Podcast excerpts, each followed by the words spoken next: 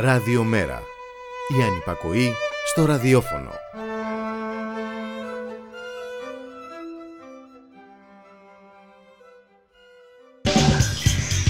Μεταβάσεις. Η εκπομπή κίνησης ιδεών του Κέντρου Μετακαπιταλιστικού Πολιτισμού.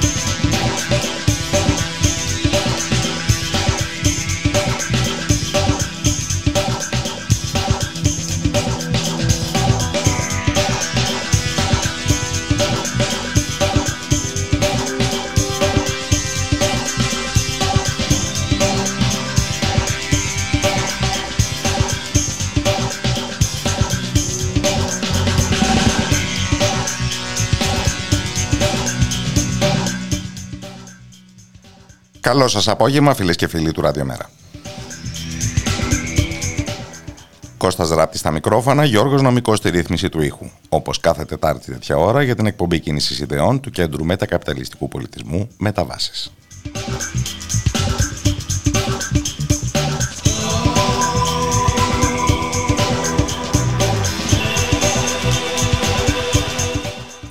Να είναι απλώς το ψάρεμα στα θολά νερά των εναπομεινάντων βασιλοθρόνων ψηφοφόρων.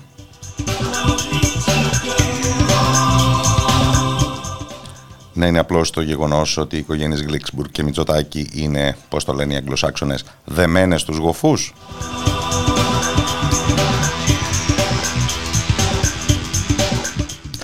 Ναι, είναι μια δίκαιη εδώ που τα λέμε απότηση φόρου τιμής στο με ποιους και με ποιους τρόπους οικοδομήθηκε το μεταπολεμικό σύμπλεγμα εξουσίας σε αυτή τη χώρα;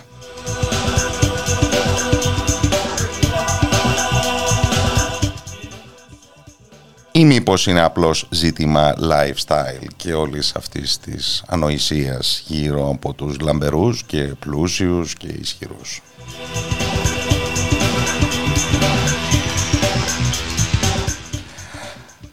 Μάλλον όλη αυτή η νοσταλγία της μοναρχίας που μας κατέκλυσε μηντιακά το τελευταίο 24ωρο να έχει να κάνει με κάτι πιο βαθύ.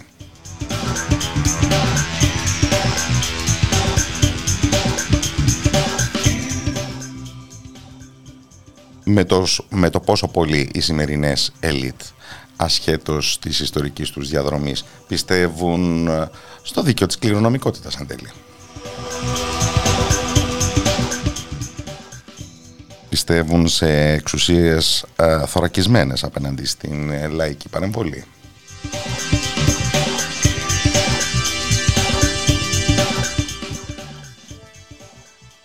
Πιστεύουν, όπως άλλωστε μας το λένε τόσο πολύ, σε τίτλους όχι αναγόμενους στην μεσαιωνική φεουδαρχία, αλλά σε αυτήν την αριστεία την αριστεία που είναι απαλλαγμένη από διεκδικήσεις και από την ανωδική κινητικότητα των πλebείων. Την αριστεία που αυτό επιβεβαιώνεται από πατέρα σε γιο.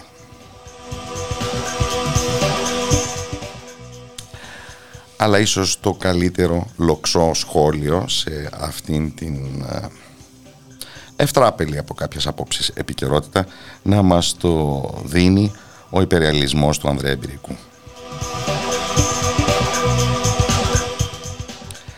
Και ο αυτοαναγορευθής βασιλεύς των Ελλήνων νεοπτόλεμος, πρώην τρόφιμος ψυχιατρίου, ο οποίος κοσμεί τα γραπτά η προσωπική μυθολογία του μεγάλου Έλληνα ποιητή και ψυχαναλυτή.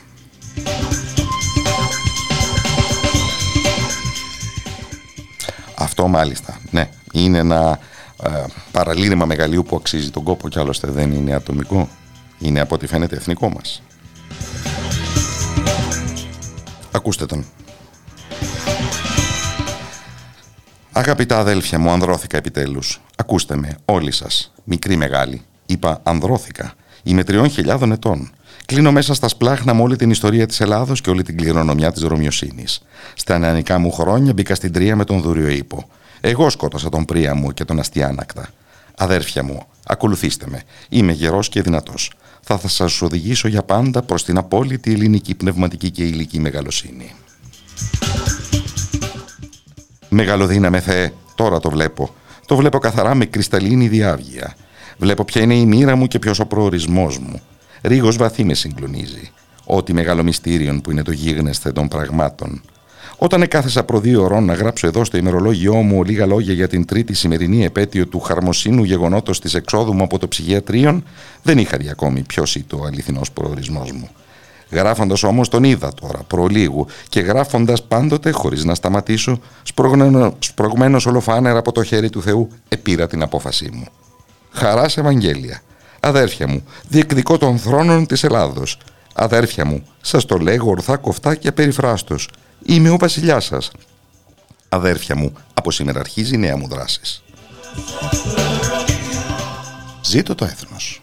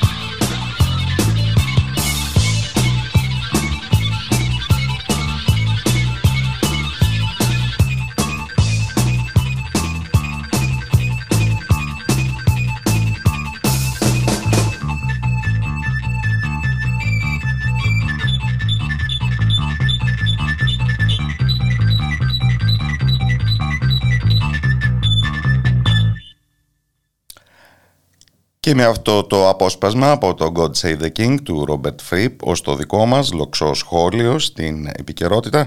Αφήνουμε πίσω μας τα ελληνικά βασιλικά ψευτομεγαλεία για να ανοίξουμε την ματιά μας στον διεθνή ορίζοντα.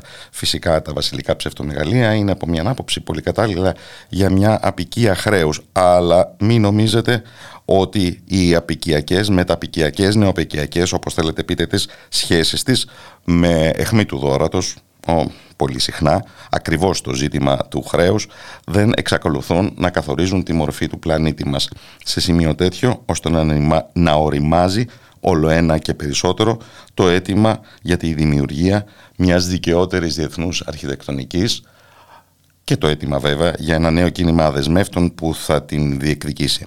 Ας πάρουμε ένα επίκαιρο και πολύ χαρακτηριστικό παράδειγμα. Την έκκληση 182 οικονομολόγων για την αναδιάρθρωση του χρέους της Σρι Λάνκα που δεν είναι βέβαια η μόνη χώρα στα δύο χρόνια μετά την πανδημία η οποία οδηγείται σε στάση πληρωμών. Τη Σρι Λάνκα για την οποία συζητούσαμε ε, πόσο πολύ την οδηγεί στην ασφυξία η Κίνα που όμως αντιπροσωπεύει μόνο το 14% του χρέους της ενώ το 50% με πολύ υψηλές ε, αποδόσεις το έχουν οι ίδιοι διεθνείς ιδιώτες επενδυτές που, επενδυτές που πάντα ξέραμε. Γι' αυτό και ζητούν να αναλάβουν όλοι οι πιστωτές το μερίδιο ευθύνης που τους αντιστοιχεί. Οι 182 συνυπογράψαντες οικονομολόγοι, ανάμεσα στους οποίους ο Τζαγιάτι Γκος, ο Τομά Πικετί, ο Ντάνι Ρόντρικ, ο Ράβι Κανμπούρ, ο Χα-Τζουν Τσανγκ και ο Γιάννης Βαρουφάκης, τον οποίο έχω την χαρά να καλωσορίζω στην εκπομπή. Καλό απόγευμα από το Ραδιομέρα. Καλό απόγευμα Κώστα, καλό απόγευμα στο Ραδιομέρα σε όλους όσους μας ακούτε. Τι οδήγησε τα βλέμματά σας στην ε, μακρινή για εμάς εδώ με τους περιορισμένους ορίζοντες στη Σρι Λάνκα; Καταρχάς ε, ήρθαν σε επαφή άνθρωποι, σύντροφοι, συνοδοιπόροι, φίλοι από τη Σρι Λάνκα και ζήτησαν, όπως ζήτησαν και από άλλους, τη συμπαράστασή μας, ε, στο γνωστό μαγκανοπίαδο, στην γνωστή διαδικασία όπου για δεκαετίες τώρα χώρες ε, αδύναμες ε, συμπεριλαμβανομένης και της Ελλάδας, μην ξεχνάμε το 2010, αυτά που συνέβησαν στις χώρες της Αφρικής με το δούνο του αργότερα στην Νότια Κορέα, στη Ταϊλάνδη, στην Ινδονησία, τώρα στη Σρι Λάνκα, συνέβησαν και εδώ. Τα γνωστά μνημόνια. Η διαδικασία είναι, παρά είναι γνωστή σε όλους μας. Έχεις μια άκουσα τάξη ντόπια άρχουσα τάξη, η οποία δανείζεται σαν να μην υπάρχει αύριο, που λένε και οι Βρετανοί. δανείζεται, δανείζεται, χτίζει, θωρακίζει την οικονομία δίθεν με δανεικά, φτιάχνει μια πλαστή, μια επίφαση ανάπτυξης ε, που βασίζεται στις εισαγωγές που, που πληρώνονται με δανεικά. Ε, βγαίνουν τεράστια κέρδη για αυτή την ολιγαρχία Αυτά τα κέρδη λίγο-λίγο τα μεταφέρεις στα γνωστά Cayman Islands, ε, σε βίλες στο Λονδίνο. Κάποια στιγμή οι δανειστές πάβουν να δανείζουν και τότε έρχεται το δούμε του, το οποίο τι κάνει. Εκ μέρους των διεθνών πιστωτών κάνει δύο πράγματα. Πρώτον, δανείζει ε, εκτάκτος τις κυβερνήσεις έτσι ώστε να μην καταρρεύσει το νόμισμα άμεσα και να μπορέσουν οι ντόπιοι ολιγάρχες και οι ξένοι που έχουν αγοράσει περιουσιακά στοιχεία στη χώρα να βγάλουν τα χρήματα τους στο εξωτερικό, αυξάνοντας βεβαίως το χρέος, γιατί αυτός, αυτό κάνει το δάνειο του Δουνουτού. Και μετά, όταν οι ολιγάρχες, ντόπιοι και ξένοι, βγάλουν αρκετά χρήματα στο εξωτερικό με τις πλάτες του Δουνουτού, που βεβαίως δανείζει εις βάρος των πολλών που δεν έχουν τέτοιες πλάτες, τότε γίνεται το μπαμ, γίνεται το κράχ και μπαίνει σε,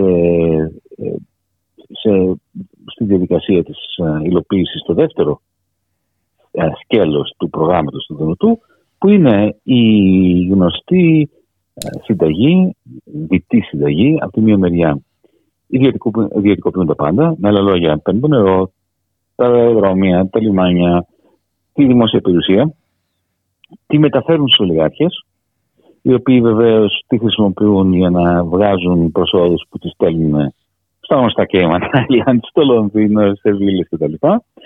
Ε, ιδιωτικοποιούν την υγεία, ιδιωτικοποιούν την παιδεία και παράλληλα, παράλληλα ε, ξεκινάνε μια νέα διαδικασία με δανεικά που και αυτή οδηγεί κάποια στιγμή σε μια νέα κρίση στο μέλλον. Αυτή τη διαδικασία στη Σρι που την έχουμε ζήσει και εδώ στην Ελλάδα, λόγω διεθνισμού και διεθνούς αλληλεγγύης, κάποιοι από εμάς αποφασίσαμε να τη φιλιτεύσουμε και να σταθούμε στο πλευρό των χυμαζόμενων πολλών τη πλειοψηφία των πολιτών της Σρι είναι χρήσιμο να γίνεται αυτό το μέσα έξω από τη δική μας εμπειρία προς την τρίτο κοσμική, ας την πούμε έτσι, γιατί νομίζω ότι στην ελληνική περίπτωση συσκότησε πάρα πολύ την ματιά μας η πεποίθηση ότι αποτελούμε μέλος ενός ισχυρού κλαμπ και ότι, εν πάση περιπτώσει, μια μεθοδολογία δοκιμασμένη στον πλανητικό νότο δεν θα μπορούσε να βρει εφαρμογή εντός Ευρώπης.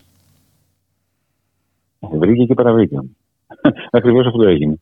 Δεν είναι δυνατόν κανείς να πιστεύει ότι είμαστε στο κλάδο των ισχυρών. Οι ισχυροί μας κοιτάνε και βάζουν τα γέλια. Τι κάνουν οι ισχυροί, έρχονται, παίρνουν τα αεροδρομιά μας, παίρνουν τα λιμάνια μας, παίρνουν τα πάντα. Τώρα έχουν αγοράσει και τα κόκκινα δάνεια του Κοσμάκη. Η νέα κρίση γεννάει νέα κόκκινα δάνεια, τα αγοράζουν και αυτά για να σε πετάνε έξω και ουσιαστικά να δημιουργούν νέα παράγωγα νέες προσόδους από την ιδιωτική περιουσία στην οποία βάζουν χέρι. Η Ελλάδα είναι μια απικία χρέους, ακριβώς όπως η Σρι Λάγκα. Ξεκινήσαμε από πολύ περισσότερο πιο ψηλό επίπεδο σε σχέση με χώρες όπως η Σρι Λάγκα, αλλά ο βαθμός προς τον οποίο πέσαμε, ο ρυθμός της συρρήκνωσής μας, τόσο όσο αφορά την, ε, το βιωτικό επίπεδο, όσο και την ισχύ των τρεις πλειοψηφία των Ελλήνων, ε, αυτός ο ρυθμός συρρήκνωσης δεν ήταν διαφορετικός από τη Ζηλάνδια. 28% δεν είναι αμεληταίο πράγμα. Ε, ε, υπάρχει ε. ένα διπλό αποτέλεσμα από τη μια ένα βίαιο άνοιγμα της αγοράς και μια εκποίηση ε, περιουσιακών στοιχείων και από την άλλη μια ανατροπή του ταξικού συσχετισμού εντός της χώρας εφόσον η πληβή όχι μόνο υφίστανται λιτότητα, αλλά χάνουν και πολλά από όσα θεωρούσαν και εκτιμένα στην υγεία, την παιδεία και ούτω καθεξής. Μιλούσαμε παλιά για διπλωματία των κανανιοφόρων. Θα μπορούσαμε να πούμε ότι η πολιτική του χρέους αποτελεί πια το κεντρικό ε, στοιχείο της ε, ιεράρχησης των χωρών στη διεθνή σκηνή; Έχουμε απεικιοκρατία χωρίς κανονιοφόρους πια. Και επίτρεψέ μου Κώστα να, να το θέσω και χρονικά. Από το 1971 και μετά δεν χρειαζόταν να χρησιμοποιούν οι κανονιοφόρους. Γιατί βάζω το 1971. Είναι η στιγμή που καταραίει το σύστημα Bretton Woods. Επίτρεψέ μου μια, μια γενικότερη τοποθέτηση γι' αυτό. Γιατί τι άλλαξε το 1971. Μέχρι το 1971 όταν η μια χώρα είχε έλλειμμα, όπως η Ελλάδα, όπως η Ιταλία, η... ακόμα και η Γαλλία, απέναντι για παράδειγμα στις ΗΠΑ, που ήταν η... ως επιτοπλίστων ε, χώρα δανειστής μετά το Δεύτερο Παγκόσμιο Πόλεμο. Ε, τι συνέβαινε, συνέβαινε το εξής. Σου, σου πούλεγε η Boeing ένα αεροπλάνο, ένα ψυγείο η Westinghouse. Ε, Πώς το αγοράζεις αυτό, με δολάρια. Τα οποία τα είχε είτε τα έχεις πάρει μέσα από το σχέδιο του Marshall, είτε τα έχεις δανειστεί μέσα από κάποια τράπεζα αμερικανική. Α, όσο βάθαινε το έλλειμμα μιας χώρας, το εμπορικό έλλειμμα απέναντι σε σχέση με τους Αμερικανούς, τόσο ε, έπρεπε πιο πολλά να δανείζεσαι. Όσο αφορά τώρα τις χώρες που είχαν πλεόνασμα απέναντι στην Αμερική, όπω η Γερμανία, τα δολάρια που έπαιρναν οι Γερμανοί, τι, τι, τι τα κάνανε, μέχρι το 1971 είχαν τη δυνατότητα να τα εξαργυρώνουν για χρυσό. Γιατί ήταν ανταλλάξιμος ο χρυσός της Αμερικής με δολάρια και ήταν και σταθερή τιμή 35 δολάρια η Ουγγιά. Μέχρι το 1971. Και για την ακρίβεια 15 Αυγούστου του 1971, όταν ο Νίξον σταμάτησε αυτό. Γιατί το σταμάτησε, Γιατί η Αμερική απέκτησε ένα μόνιμο έλλειμμα απέναντι σε όλους τους άλλους. Το οποίο σημαίνει ότι άργησε ο χρυσός. Δεδομένου ότι έλλειμμα αμερικανικός σήμαινε ότι τα δολάρια πηγαίνανε στο εξωτερικό, αυτοί οι καπιταλιστές στο εξωτερικό που έπαιρναν τα δολάρια μπορούσαν να πηγαίνουν να παίρνουν από το Fort Knox αμερικάνικο χρυσό. Αυτό όμως θα πει η ηγεμονία, η χρεοκοπία σου, γιατί αυτό ουσιαστικά δεν έγινε το 1971 στις Ηνωμένες Πολιτείες. Να γίνεται το θεμέλιο μιας νέας περίοδου ισχυρότερης κυριαρχίας. Να το, πω, να το πω λίγο πιο χοντρά και νομίζω ότι οι ακροατές μας θα μπορεί να χαμογελάσουν και λίγο. Ουσιαστικά το δολάριο από εκεί που ήταν ανταλλάξιμο με χρυσό μετετράψει IOU. Σε ένα IOU της Αμερικανικής κυβέρνησης. Αυτό, αυτό έγινε με το δολάριο. Αλλά ήταν ένα πολύ ισχυρό IOU.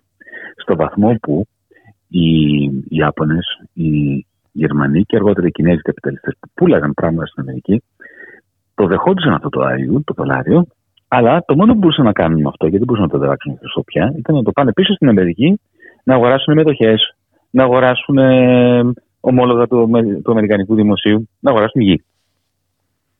Ε, οπότε έχεις αυτό, αυτό το καταπληκτικό φαινόμενο. Οι Ηνωμένες Πολιτείες είναι η μοναδική χώρα που βρίσκεται σε βαθύ έλλειμμα, αλλά οι καπιταλιστές του υπόλοιπου κόσμου αναγκάζονται πια, όχι από κανονιοφόρους, επανέρχομαι σε αυτή, την, σε αυτή την έννοια της κανονιοφόρου, μετά το 1971 δεν χρειάζεται κανονιοφόροι. Γιατί αν είσαι ένας πάμπλουτος Γερμανός εργοστασιάρχης και πουλάς πράγματα Mercedes, οτιδήποτε, στην Αμερική, και παίρνεις δολάρια, τι θα κάνεις τα δολάρια. Θα αναγκαστείς να τα πας στην Αμερική.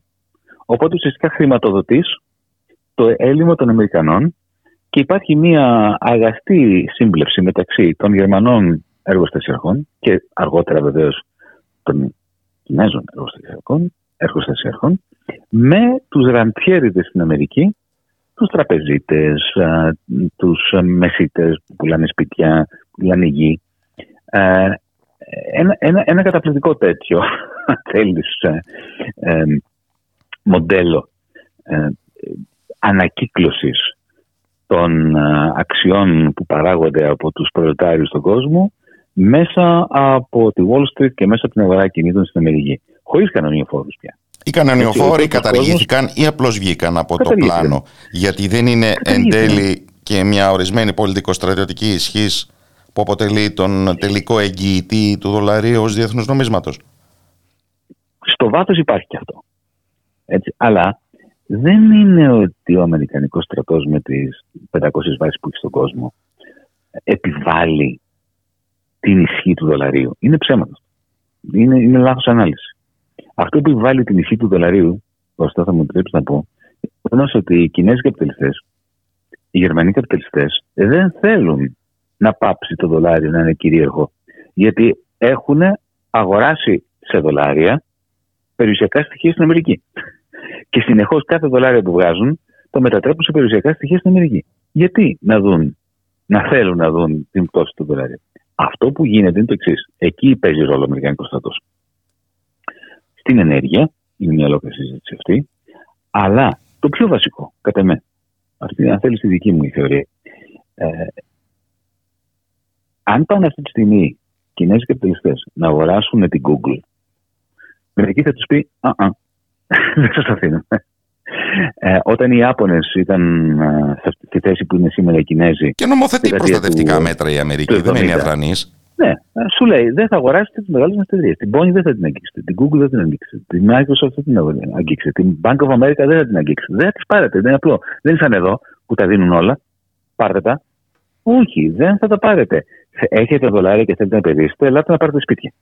Να αυξηθούν οι τιμές των σπιτιών. Πάρτε ομόλογα του, του, του Αμερικανικού Δημοσίου. Δηλαδή, χρηματοδοτήστε τον Αμερικανικό, Αμερικανικό στρατό που έχει βάσει στη χώρα σας.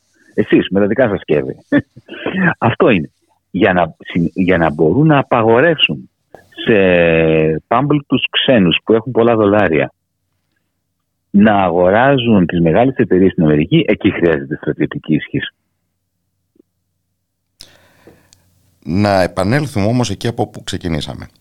Αν ε, η εμπειρία της Σρι Λάνκα είναι εντελή κοινή με αυτήν της Ελλάδας και πολλών άλλων χωρών, το ζήτημα του διεθνισμού δεν καθίσταται με έναν τρόπο επίκαιρο όσο δεν το είχαμε φανταστεί τα προηγούμενα χρόνια. Πάντα καθίσταται επίκαιρο το, το ζήτημα του διεθνισμού ε, και όχι μόνο όσο αφορά την αλληλεγγύη μεταξύ ελληματικών χωρών. Γιατί υπάρχει μία ελληματική χώρα που έχει κάνει το έλλειμμα δύναμη, αυτή είναι η Αμερική, οι ΗΠΑ, όπως είπαμε και προηγουμένως. Όλες οι άλλες ελληνικέ χώρες βρίσκονται σε κατάσταση μεταξύ φορά και αθαρσία. Είτε είναι Ελλάδα είτε είναι Σρι Λάνκα. Γι' αυτό ο διεθνισμός και η αλληλεγγύη μεταξύ των ελληματικών χωρών είναι απαραίτητος. Όμως δεν αρκεί. Χρειάζεται ο διεθνισμός να επεκταθεί σε μια αλληλεγγύη μεταξύ των προλετάριων, των εργαζόμενων, των μισθωτών σε χώρες πλέον ασματικές όπως η Γερμανία, όπως η Κίνα με τους προλετάριους, τους εργαζόμενους, τους ε, εξαθλειωμένους σε ελληματικές χώρες όπως η Ελλάδα, όπως η Σρι Λάγκα και θα πω και κάτι που μπορεί να ξενήσει, όπως οι Ηνωμένες Πολιτείες. Γιατί αυτό το σύστημα το οποίο περιγράψαμε στη συζήτησή μας μέχρι τώρα Κώστα, ε, έχει τεράστια θύματα την Αμερικανική εργατική τάξη. Γιατί τα κινέζικα κέρδη των καπιταλιστών, των Κινέζων καπιταλιστών, των Γερμανών καπιταλιστών πηγαίνουν στις ΗΠΑ. Δεν επενδύονται όμως σε παραγωγή, επενδύονται σε σπίτια. και σε τίτλους. Τα νίκια. Και σε τίτλους. Και αυτό χρηματοδοτεί κατά έναν τρόπο την αποβιομηχάνηση της Αμερικής και, την, ε, και τον κατακαιρματισμό της Αμερικανικής ε, και την εξαθλίωση της Αμερικανικής εργατικής τάξης. Οπότε εδώ χρειάζεται ο διεθνισμός και η ελληνική μεταξύ ελληματικών χωρών, αλλά χρειάζεται, απαιτείται και η αλληλεγγύη μεταξύ εργαζόμενων στην Αμερική που εξαθλιώνονται μέσα από την αποεπένδυση και την αποβιομηχάνηση και εργαζόμενων στην Κίνα οι οποίοι τους εκμεταλλεύονται οι Κινέζοι καπιταλιστές μέσα από την υπερεπένδυση, όχι την αποεπένδυση, την υπερεπένδυση. Δεν θα μπορούσα να ολοκληρώσω αυτή τη συζήτηση χωρίς να ρωτήσω πώς όλα αυτά που συζητάμε τροφοδοτούν την ε, αποστολή της προοδευτικής διεθνούς στην Κούβα στις 25 του μηνός με πρόσκληση της κουβανικής κυβέρνησης. Θα το πω πολύ απλά. Αυτά που είπαμε λίγο πολύ σήμερα θα είναι η βάση της ομιλίας μου στην Αβάνα. Ομιλία στην Αβάνα. Να μην σταθούμε στο γεγονός ότι η πρωτοβουλία ανήκε στην κουβανική πλευρά; Βεβαίως. Με προσκάλεσε η κουβανική κυβέρνηση να κάνω μια τέτοια ομιλία στη βάση της οποίας θα χτιστεί μια συμφωνία μεταξύ της προοδευτικής διεθνούς και ανθρώπων που εκπροσωπούν άλλες χώρες που θα είναι εκεί για παράδειγμα, ο Αντρέ Αράου, ο τέος Υπουργός Οικονομικών του Εκουαδόρ και παραλίγο πρόεδρος στις τελευταίες τι πρόσφατες προεδρικές εκλογές. Ο Ραφαέλ Κορέα, ο τέος πρόεδρος του Εκουαδόρ. Ε, συνάδελφοι και σύντροφοι από, την, από το Μεξικό, από τη Βραζιλία, από τη Χιλή. Και βεβαίως και η κουβανική κυβέρνηση, η οποία στηρίζει αυτή την προσπάθεια για μια νέα οικονομική τάξη πραγμάτων, προοδευτική, ε, αντιυμπεριαλιστική, αντικαπιταλιστική και βέβαια το νέο κίνημα δεσμεύτων που είναι απαραίτητο για να γίνει. Σε μια συνθήκη έτσι κι, αλλιώς, έτσι κι αλλιώς πολύ ισχυρών γεωπολιτικών κραδασμών. Ε, η Κούβα μετά από τόσες δεκαετίες εμπάργκο βέβαια είναι μαθημένη στα δύσκολα αλλά νομίζω πρέπει να το συνειδητοποιήσουμε και όλοι οι περισσότεροι ότι τα δύσκολα είναι μπροστά μας. Ε, κοίταξε, η κατάσταση στην Κούβα είναι τραγική. Δεν πρέπει να κρυβόμαστε αλλά είναι τραγική σε όλο τον uh, διεθνή νότο, το Global South που λέμε, στις uh, χώρες που κάποτε του πάλευατε τρίτου κόσμου, που δεν είναι για τρίτους, γιατί ο δεύτερος έφυγε, ε, των ανα, υποτίθεται αναπτυσσόμενων χωρών, των υποαναπτυσσόμενων χωρών, οι οποίες αυτή τη στιγμή βρίσκονται σε μια κρίση ακόμα μεγαλύτερη από εκείνη της δεκαετίας του 70. Να το πω απλά, όταν έχεις ε, αυτές τις χώρες να είναι αναγκασμένες να αγοράζουν τρόφιμα, φάρμακα και βεβαίως πετρέλαιο και ενέργεια γενικότερα σε δολάρια την ώρα που το δολάριο έχει εκτοξευτεί στα ουράνια. Και παράλληλα, οι τιμές του πετρελαίου και τους τροφίμων έχουν, σε δολάρια έχουν εκτοξευτεί στα ουράνια και τα επιτόκια δανεισμού σε δολάρια έχουν εκτοξευτεί σε ουράνια, καταλαβαίνεις ότι γενικά ο τέος τρίτος κόσμος οδεύει προς μια ανθρωπιστική κρίση. Ωστόσο, πολλοί, πάρα πολλοί συμπολίτες μας. Και το εμπαργκο Η Κούβα που έχει να αντιμετωπίσει και το αυξανόμενο εμπάργκο, το οποίο είναι ακόμα χειρότερο τώρα επί Biden σε σχέση με αυτό που ήταν επί Τραμπ. Ο Ομπάμα το ένα καλό που προσπάθησε να κάνει να σταματήσει, να, ε, ε, να, να υπάρξει μια ύφεση όσο αφορά τον αποκλεισμό της Κούβας. Ε, οι Τραμπ και Biden έχουν τερματίσει το επάρκο εναντίον της Κούβας. Πολλοί συμπολίτες μας, ωστόσο, που τελευταία φορά μετρήθηκαν στο 38%, θα έλεγαν ότι ακριβώς για τέτοιους λόγους εμείς θα πρέπει να αγκυρωθούμε όλο ένα και περισσότερο στο σχέδιο της Ευρωπαϊκής Ενοποίησης. Δεν είναι η θέση μας κοντά στους πενόμενους του πλανήτη. Ποιε Ευρωπαϊκή Ενοποίηση. Τελείωσε αυτό το παραμύθι. Πάει. Έχουμε ευρωπαϊκή αποδόμηση.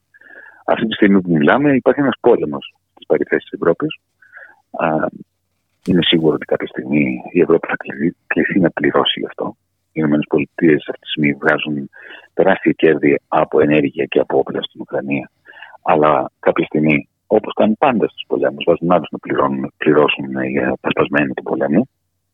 Ε, είναι σίγουρο, το έχουμε ήδη πει, ότι η Ευρωπαϊκή Ένωση θα πληρώσει για την οικοδόμηση της Ουκρανίας. Αυτό θα πάρει γύρω στο 1 ευρώ. Ε, το οποίο θα πρέπει να το πληρώσουν οι Ευρωπαίοι. Ένα ευρώ. Και η Ευρωπαϊκή Ένωση. Ναι, μήνυμο. Το ερώτημα είναι ποιος ποια είναι η Ευρωπαϊκή Ένωση που θα το πληρώσει αυτό. Όταν οι χώρες όπως η Πολωνία, η Τσεχία η, και, και, πολύ χειρότερα ακόμα οι χώρες της Βαλτικής, Λιθουανίες, Λετωνίες, Εσθονίες, ε, Φινλανδία, ακόμα και οι σκανδιναβικές χώρες όπω οι πάλι ποτέ σοσιαλδημοκρατικές Φιλανδία και Σουηδία, δεν πιστεύονται το Παρίσι και το, και το Βερολίνο. Θεωρούν ότι είναι φιλοπουτινική ο Μακρόν και ο Σόρος. Ε, ναι, αλλά ποιο θα πληρώσει όμως, αν, δεν υπάρχει η Γαλλία και η Γερμανία στη μέση. Οπότε βλέπουμε, βλέπουμε μια πλήρη κατάρρευση ε, της Ευρωπαϊκής Ένωσης. Οι Ευρωπαίοι καλούνται από τους Αμερικανούς, οι οποίοι προχωράνε αυτόν τον πόλεμο και θα τον προχωράνε για πολύ καιρό ακόμα, γιατί αυτό τους συμφέρει. Ε, αλλά να απαιτούν από την Ευρώπη να πληρώσει τις ζημίες του. Μια Ευρώπη όμως που δεν έχει καμία ηγεσία και η οποία αντί να προχωράει προς την πολιτική ενοποίηση, προχωράει ακριβώς, ακριβώς στην αντίθετη κατεύθυνση. Έχουμε πολύ υλικό για σκέψη. Ευχαριστώ θερμά τον Γιάννη Βαρουφάκη. Καλό απόγευμα από το Ραδιομέρα. Και από μένα.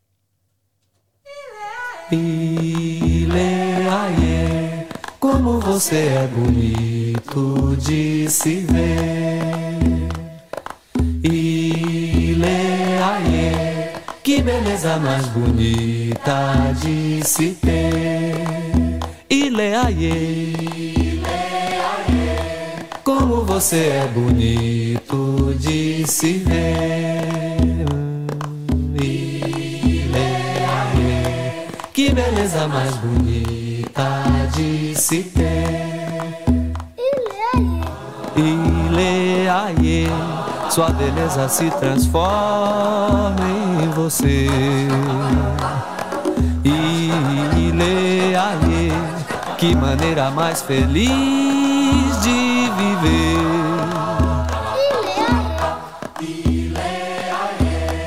Como você é bonito de se ver. Ileaie, que beleza mais bonita de se ter. Ileaie, como você é bonito de se ver. Ileaie, que beleza mais bonita de se ter. Ileaie, sua beleza se transforma você. Ileaie, que maneira mais feliz de viver.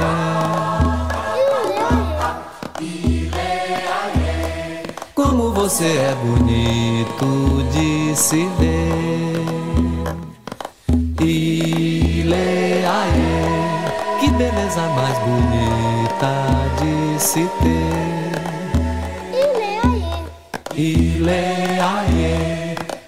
Você é bonito de se ver.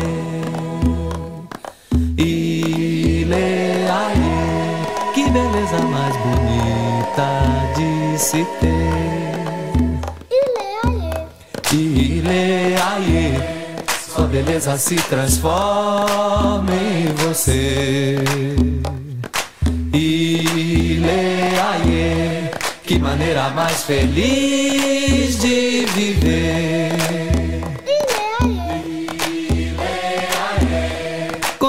Você é bonito de se ver.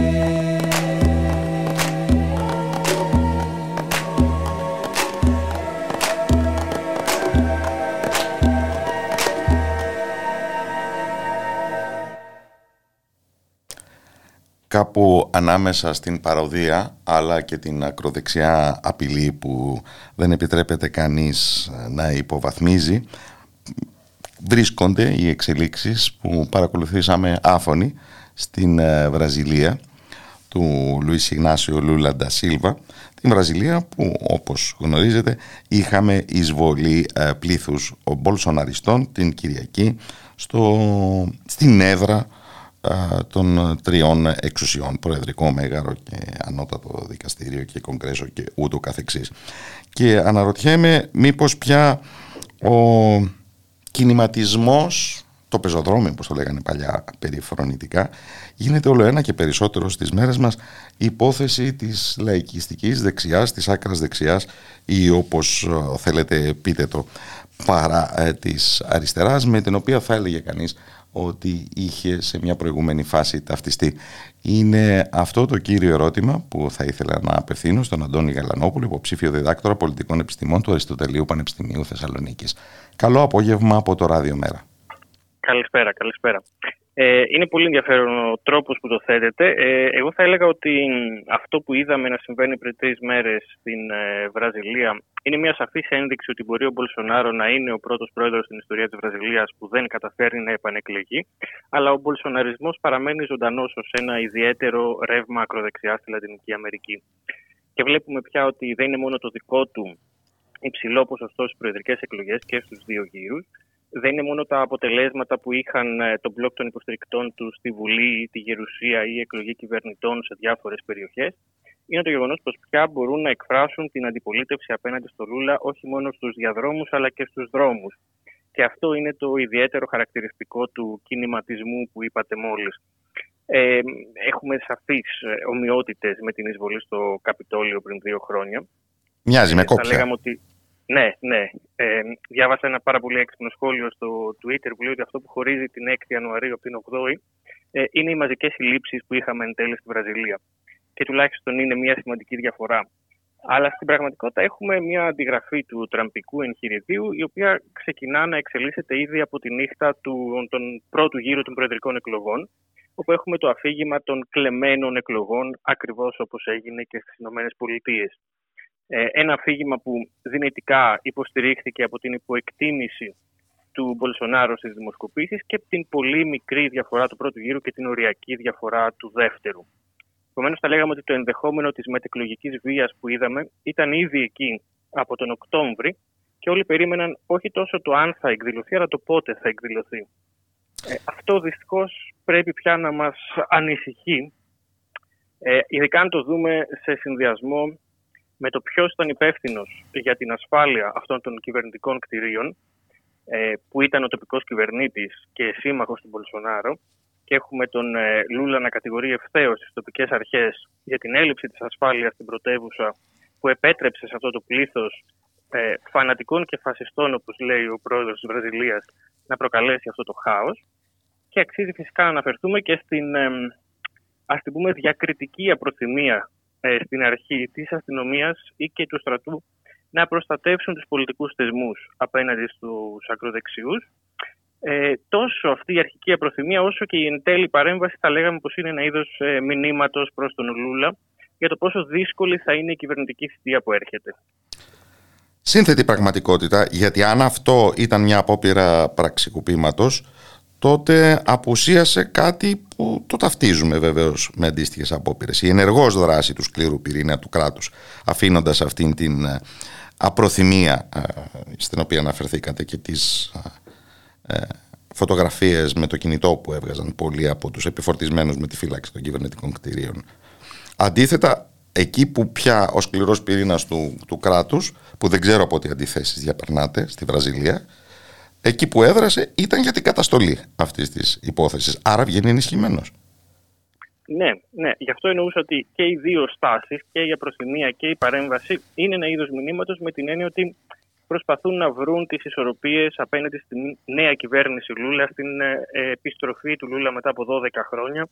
Και ο ίδιος και το βαθύ κράτος πρέπει να ξαναβρούν τις ισορροπίες τη στιγμή που ο Μπολσονάρο ναι μεν δεν είναι στην εξουσία, αλλά φαίνεται ότι μπορεί ακόμα να ασκήσει μια ε, σταθερή και ίσως ε, διαρκή επιρροή στην πολιτική ζωή της Βραζιλίας.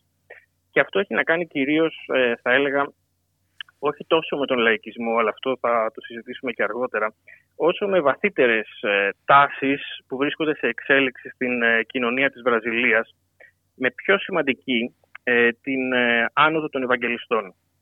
Ε, σύμφωνα με τις έρευνες, οι Ευαγγελιστές στη Βραζιλία έχουν τριπλασιαστεί τις τελευταίες τέσσερις δεκαετίες και αντιπροσωπεύουν πλέον σχεδόν το 1 τρίτο του πληθυσμού. Ε, σε μια χώρα που τη θεωρούσαμε κατά παράδοση αποκλειστικά Ρώμαιο-Καθολική. Ακριβώς, ακριβώς.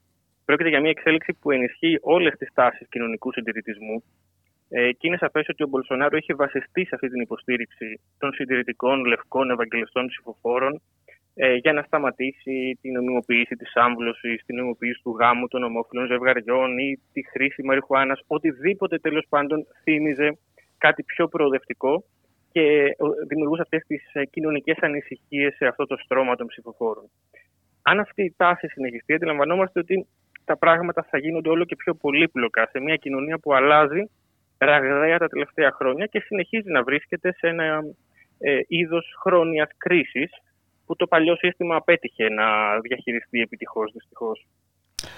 Αν μιλάμε όμως για ε, ευαγγελικούς, τότε αναγκαστικά θα πρέπει να μιλήσουμε και για έναν ε, ομοφάλιο λόρο με την μητέρα πατρίδα του Ευαγγελισμού, δηλαδή τις Ηνωμένες Πολιτείες. Φυσικά. Φυσικά οι, οι ομοιότητες ε, που είπαμε πριν μεταξύ Μπολσονάρο και Τραμπ δεν έχουν να κάνουν μόνο με το πώς διαχειρίστηκαν το την εκλογική διαδικασία, το εκλογικό αποτέλεσμα, η συνεργασία με τους ε, θρησκευτικούς φουνταμεταλιστέ και στις δύο χώρες ήταν χαρακτηριστικό και των δύο πολιτικών. Ε, και δεν αφορά μόνο τα ζητήματα που είπαμε, αφορά, ξέρουμε πάρα πολύ σημαντικά, τα δικαιώματα των γυναικών ή την ιδέα του κοινωνικού φύλου. Ε, αλλά έχουμε όλα αυτά τα κοινά που συνδέουν τους δύο πόλους. Πώς λέγατε πριν για την ε, προοδευτική διεθνή, εδώ θα λέγαμε ότι έχουμε μια ε, alt-right που εξελίσσεται στη Λατινική, στη Λατινική Αμερική και την ε, Βόρεια Αμερική με άξονα αυτούς τους δύο πολιτικούς ηγέτες. Και έχει και το δικό της διεθνισμό. Δεν είναι τυχαίο ότι οι μπολσοναρικοί διαδηλωτές ανέμιζαν σύμβολα όπως η σημαία του Ισραήλ και της Ουκρανίας. Ακριβώς, ακριβώς. Μπορεί στα δικά μας μάτια κάποιες από αυτές τις εκδηλώσεις να μοιάζουν ακόμα και γραφικές. Ξέρουμε όμως πια ότι αυτό δεν πρέπει να υποτιμηθεί έχουμε δει την, ε, το πώς μπορούν να επηρεάσουν τους θεσμούς, με χαρακτηριστικότερο παράδειγμα την υπόθεση του Ανωτάτου Δικαστηρίου στις ΗΠΑ. Επομένως, θα πρέπει σίγουρα να στραφεί η προσοχή στο πώς ε, διαβρώνονται οι θεσμοί από τέτοια πολιτικά φαινόμενα και τέτοιους πολιτικούς ηγέτες, ακόμα και αν είναι μια παρένθεση, ακόμα και αν δεν επανεκλέγονται. Ε, βάλαμε μια σημαντική πολιτισμική παράμετρο ότι οι Ευαγγελικοί αποτελούν ένα στήριγμα του μπολσοναρισμού.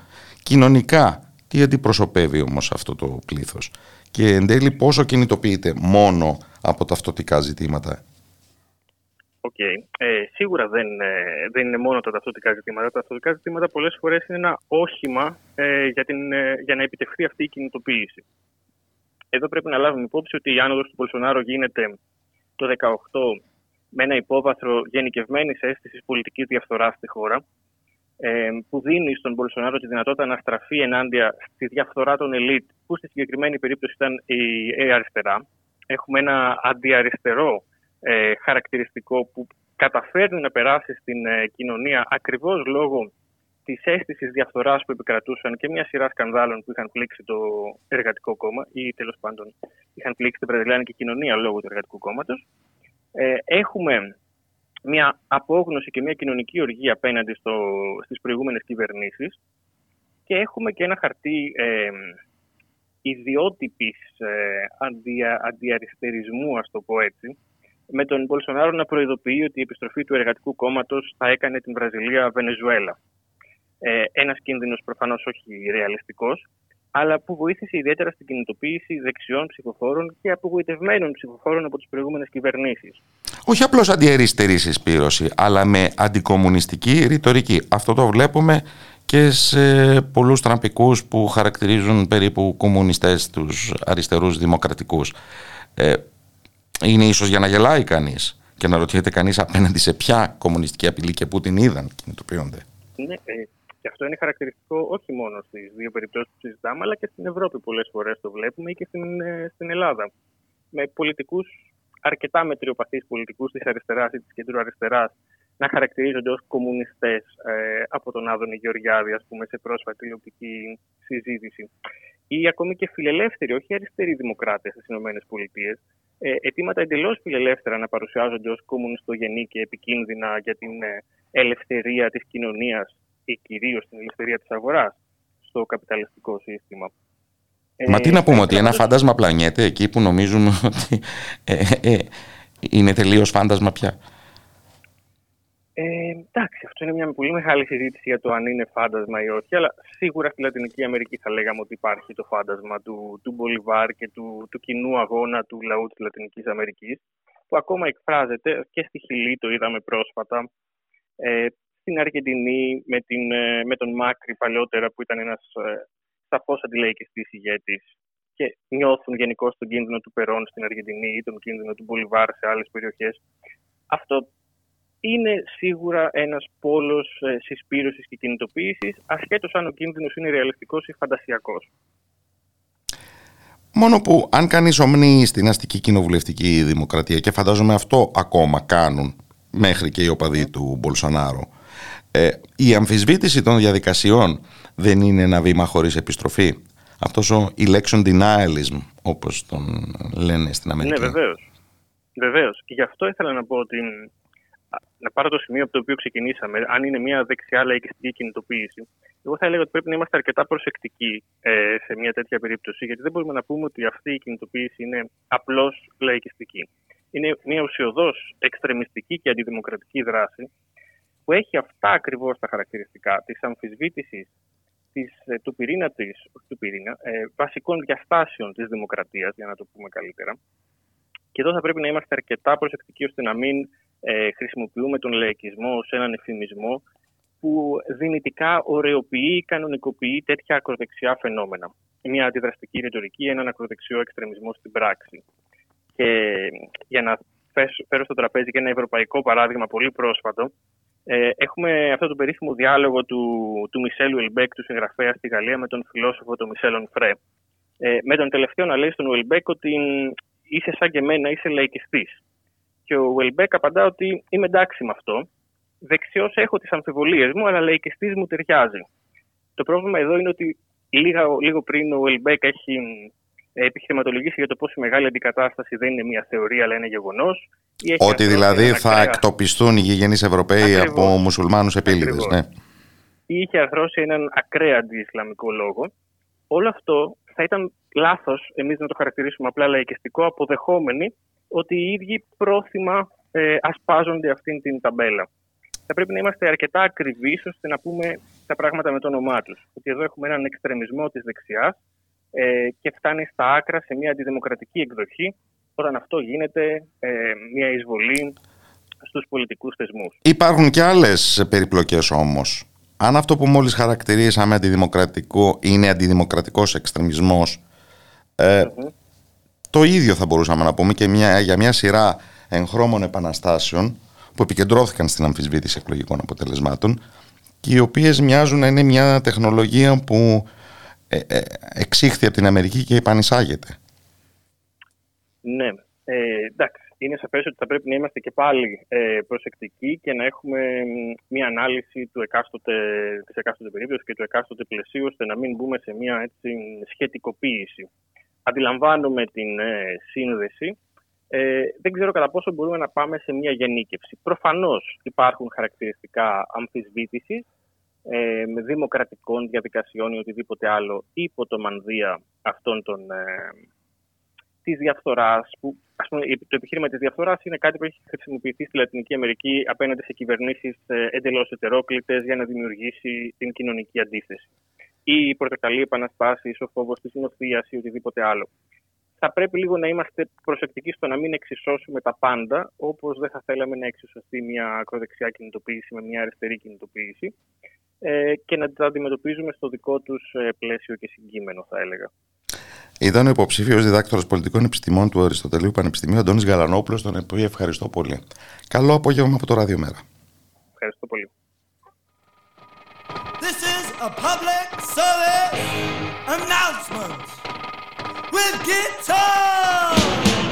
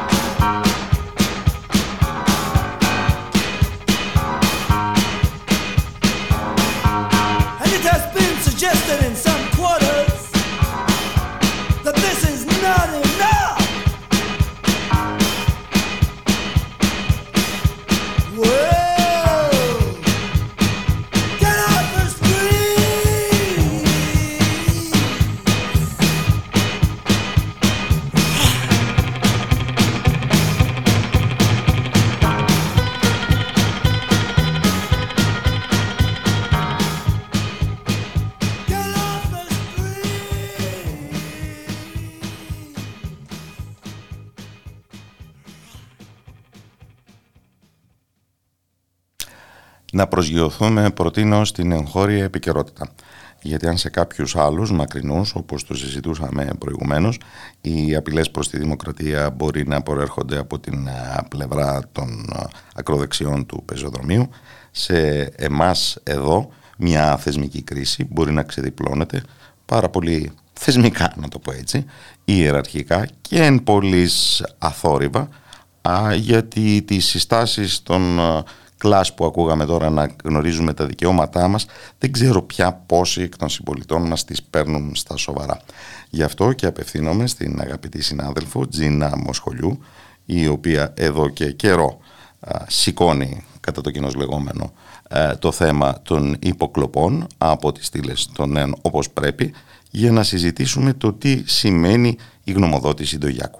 Καλό απόγευμα από το Ραδιομέρα. Καλησπέρα Κώστα. Ε, έχω δίκιο να μιλάω για θεσμική κρίση; Προκατέλαβα τη συζήτηση με την εισαγωγή μου. Ε, ναι, σαφώς, σαφώς. Νομίζω δεν λες κάτι ε, ούτως ή άλλως που δεν παραδέχονται αυτή τη στιγμή περίπου όλοι οι παράγοντες, τουλάχιστον μεταξύ τους. Και που δεν το ζωγραφίζει με νομική γλώσσα και ο επικεφαλής της ΑΔΕ. Ε, ναι, νομίζω ξεκάθαρα. Ο οποίος ε, στην, ε, ε, ε στην πρώτη του αντίδραση και είναι, ήταν η πρώτη του αντίδραση, προσωπική του ε, ανακοίνωση, νομίζω ήταν παραπάνω από ε, ξεκάθαρη η στάση του και θα ακολουθήσει και μια αναλυτικότερη ανακοίνωση πλέον όλης της ΑΔΑΕ με την τρέχουσα σύνθεσή της. Το υπογραμμίζω αυτό, γιατί αυτός σε μερικές μέρες ε, αναμένεται να αλλάξει. Ε, Ούτως ή άλλως, όταν είμαστε αυτή τη στιγμή σε μια φάση που ε, έχουμε τον επικεφαλής μιας ανεξάρτητης αρχής, ο οποίος μάλιστα έχει μια σημασία να το πούμε, είναι ένας εγνωσμένου κύριο νομικός, ο οποίος θα το πω επίσης, θα το πω και λίγο λαϊκά, δεν είναι και χθεσινός. Έτσι. Τον ε, ξέρουμε, το είχαμε ζήσει επίσης σε μια άλλη. Είχαμε, το όνομά του είχε ακουστεί σε μια άλλη πολύ σημαντική υπόθεση με πολύ μακριά των προηγουμένων ετών τις πιλωτικέ άδειες. Ο κύριος Ράμος ήταν ε, μαζί με την Κατερίνα Φωτουλαροπούλου τότε ένας εκ των δύο δικαστών ε, που ανήκαν στο Λοβέλιο του ΣΤΕ που είχαν παρετηθεί όταν είχε γίνει η προσπάθεια ε, του πρώην Προέδρου κ. Εκλερή να αναβάλει την διάσκεψη να συζητήσει τον νόμο. Ήταν μια μεγάλη, θυμόμαστε νομίζω όλη την ένταση ε, εκείνων των ε, ημερών ε, μια ένταση είχε φτάσει μέχρι και στους δικαστές και εκεί πάλι και με χαρακτηρισμούς μεταξύ πολιτικών και δικαστών και με δημοσιεύματα και με αυτό το πολύ όμορφο κλίμα. Ε, βλέπουμε βέβαια ότι τότε κάποιοι οποίοι κόπτονταν για τις ε, ανεξάρτητες αρχές και για την αξία να τις ε, προστατεύουμε και να προστατεύουμε και τα μέλη τους, σήμερα να είναι η στάση τους λίγο διαφορετική απέναντι στον κύριο Ράμο. Δεν μπορώ να το σχολιάσω γιατί σήμερα από το πρωί ε, διαβάζουμε και ακούμε και βουλευτές και μέλη της κυβέρνησης να αφήνουν υπόνοιες για την ε, πολιτική στάση του ε, Πρόεδρου της ΑΔΑΕ ή ακόμη και να τον κατηγορούν ότι συμπεριφέρεται σαν ένα πολύ Βοναπάρτης ή αγνοεί την αλφαβήτα του πολιτεύματος όπως ο Υπουργός Ανάπτυξης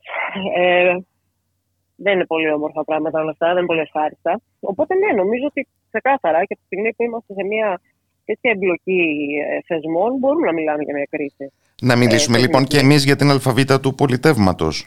Τι εικόνα είναι αυτή κατά την οποία κορυφαίος λειτουργός της δικαιοσύνης ε, επεμβαίνει μάλλον καθ' υπέρβαση της δικαιοδοσίας του για να οχυρώσει την εκτελεστική εξουσία ε, από μια έρευνα ε, στην οποία το διακύβευμα ε, είναι οι ίδιες οι πολιτικές ελευθερίες.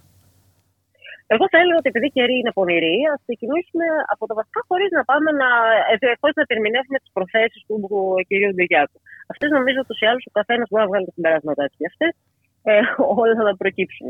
Το βασικό είναι το εξής ε, ότι απαντώντας, ε, η όλη η αρχή να θυμίσουμε ότι ξεκίνησε, όλη η ιστορία ξεκίνησε όταν ε, ένα κλιμάκι τη ΕΒΕ υπό τον πρόεδρό της πήγε σε μια εταιρεία κινητή τηλεφωνίας προκειμένου να διεξάγει ελέγχους για καταγγελίες που είχαν γίνει για τι παρακολουθήσει από συγκεκριμένους πολίτες. Η εταιρεία αυτή, η νομική υπηρεσία της εταιρείας αυτής, επικοινώνησε με την εισαγγελία του Άριου Πάγου, με τον ίδιο τον εισαγγελέα του Άριου Πάγου, προκειμένου να γνωμοδοτήσει. Εδώ υπάρχει ένα ερώτημα το οποίο νομίζω να απαντήσουν νομικοί, δεν πρέπει να είναι και ένα δύσκολο ερώτημα. Ε, το κατά πόσο ε, ο εισαγγελέας του αερίου πάγου. Μπορεί ε, να γνωμοδοτεί κατά παραγγελία από τηλεφώνο από τον ελεγχόμενο. Ακριβώς. Κατα, κατα, κατα, όχι, από οποιονδήποτε ιδιότητα. Άμα είναι έτσι, θα καλέσω και εγώ τον εισαγγελέα του αερίου πάγου να του ζητήσω μια γνωμοδότηση. Μια οποιαδήποτε εταιρεία, ένας οποιοδήποτε φορέας. Είναι άλλο το αν έχει ξαναγίνει και άλλο το αν είναι εντός των νομικών ορίων, των ορίων των αρμοδιοτήτων που ορίζει κόρπος στο δικαστήριο. Είναι διαφορετικά πράγματα αυτά. Επειδή διαβάζω μερικούς σχολιαστές οι οποίοι λένε ότι ναι, και ο Τάδε κάποτε εισαγγελέας του Αριοπάγου είχε βάλει μια γνωμοδότηση υπέρ της ΔΕΗ. Αυτό δεν σημαίνει ότι ήταν OK. Έτσι. Να είμαστε λίγο καθαροί σε αυτό. Ένα είναι αυτό. Να το βάλουμε λοιπόν αυτό στην άκρη χωρίς να σημαίνει ότι το υποβαθμίζουμε. Γιατί από εκεί ξεκινάει να. Από εκεί ξεκινάει Μα έτσι κι αλλιώς από τα τηλεφωνήματα πέρασαμε στα γραπτά. Ακριβώς. Βγήκε λοιπόν εξ εδώ μια γνωμοδότηση στην οποία ε, ο κύριος ε, Ντογιάκος δίνει την, ε, δίνει νομική του ε, άποψη, εν πάση περιπτώσει, καταλήγοντας να λέει ότι λίγο πολύ ότι ε, η ΕΔΕ δεν μπορεί να πραγματοποιεί ελέγχους με βάση τον νόμο που ψηφίστηκε πριν από λίγο, ε, πριν από μερικούς μήνες από την ε, κυβέρνηση. Που ψηφίστηκε αφού ανέκυψε το ζήτημα. Ακριβώς. Και ακριβώς γι' αυτό δηλαδή δεν είμαστε αφιλεί, ναι. Ε, νομίζω πως αυτό μπορούμε να το πούμε, μια πολιτική κρίση μπορούμε να κάνουμε. Ε, και ε, μάλιστα εγώ λίγο το πολύ προειδοποίησα ότι τα μέλη της ΑΔΕ μπορούν να υποστούν ποινικέ ε, διώξεις αν πάνε να κάνουν ελέγχους με τον ίδιο τρόπο. Ε, εδώ λοιπόν προκύπτουν μερικά άλλα δομικά ζητήματα. Εάν ο νόμος, ο οποίος ψήφισε πριν από λίγους μήνες η κυβέρνηση, ε, έχει καταργήσει επί της ουσίας τον ιδρυτικό νόμο της ΑΔΕ και τον νόμο που ορίζει τις αρμοδιότητές της του 2003, ο οποίος λέει ότι λίγο πολύ ότι η ΑΔΕ είναι αυτή που είναι αρμόδια να κάνει αυτούς τους ελέγχους, δεν προκύπτει ότι έχει καταργηθεί. Αλλά μήπως, αν υπάρχει κάποιος νομικός που θεωρεί ότι έχει προ... προκύψει, πρέπει να μας το πει, να μας το εξηγήσει κάπως. Και το δεύτερο, βεβαίως, εάν αυτό αλλάζει και τη συνταγματική ε, αρμοδιότητα, την αρμοδιότητα της ΑΔΕ που ορίζει το ίδιο το Σύνταγμα, στο άρθρο 19 το οποίο προφανώς νομίζω αυτό δεν χρειάζεται να το πούμε. Αν και τώρα μετά τα χθεσινά που ζούμε με το πένθος ορισμένων, μπορεί να χρειάζεται να θυμίζουμε και τα. Και πολύ πιο θεμελιώδη άρθρα του συντάγματος, ναι. Λοιπόν, στην ΑΔΑΕ θα κολλήσουμε, ναι. Να το κάνουμε λοιπόν και να πούμε ότι στην χώρα το Σύνταγμα εξακολουθεί να υπερτερεί του κάθε νόμου. Λοιπόν, δεν έχει κρυφτεί συνταγματικά ο νόμος αυτός. Πράγματι, δεν έχει περάσει, δεν έχει περάσει ε, ε, δεν έχει περασπιστεί, δεν έχει γίνει συνταγματική κρίση του νόμου του, του 2022. Ωστόσο, νομίζω ότι όλοι καταλαβαίνουμε ορισμένα βασικά πράγματα. Ο κ. Γράμμος είναι προφανές, έβγαλε μια νομική ε, άποψη, την εξέφρασε πολύ αναλυτικά ε, στην απάντηση την πρώτη που της έδωσε χθες, την οποία ε, έχω την αίσθηση ότι ε, από τον νομικό κόσμο, από, τις, από αυτά που και διαβάζουμε όλοι, αλλά και από τις επαφές που κάνουμε δημοσιογραφικά, νομίζω ο νομικός κόσμος στην πλειοψηφία του ε, συμφωνεί μαζί του. Μου έκανε μάλιστα εντύπωση πριν από λίγο διάβασα και μία εκτενή σχετική ε, ανάλυση του Προκόπου Παυλόπουλου ε, σχετικά. Ε, στην οποία... Ε, αυτό δεν το αξιολογεί κανείς μόνο νομικά, αλλά και πολιτικά. Ακριβώς. Αλλά έχει ένα ενδιαφέρον, γι' αυτό είπα να το πω. Mm-hmm. Είχε ένα twist. ε, Πάντως ε, δεν είναι όλα αυτά. Έχει μια σημασία να πούμε ότι δεν είναι διαδικασίες οι οποίες περνούν απαρατήρητες ε, και από τον νομικό κόσμο και από το περιβάλλον το διεθνέ. Δηλαδή το γεγονός ότι ε, η Ευρωβουλευτής η Σόφιτ Βέλτ, που είναι η συγγήτρια της ΠΕΚΑ, έκανε ορισμένες αναρτήσεις στο Twitter για αυτό το θέμα, είναι μόνο μία έννοια. Όλα αυτά τα πράγματα, καθώς και οι αποκαλύψεις που γίνονται και από το διεθνή τύπο και όχι μόνο, και έχουν επιβεβαιωθεί και από πηγές εδώ στην Ελλάδα, ε, το ότι η Ελλάδα χρησιμοποιεί το και σαν hub για να γίνεται εκπαίδευση για ε, κατασκοπευτικό λογισμικό κακό. Μα, μα, μα έχουμε πάρα πολύ ε, πρόσφατη την αποκάλυψη που δεν προέκυψε εγχωρίω για την υπόθεση του Μπαγκλαντές.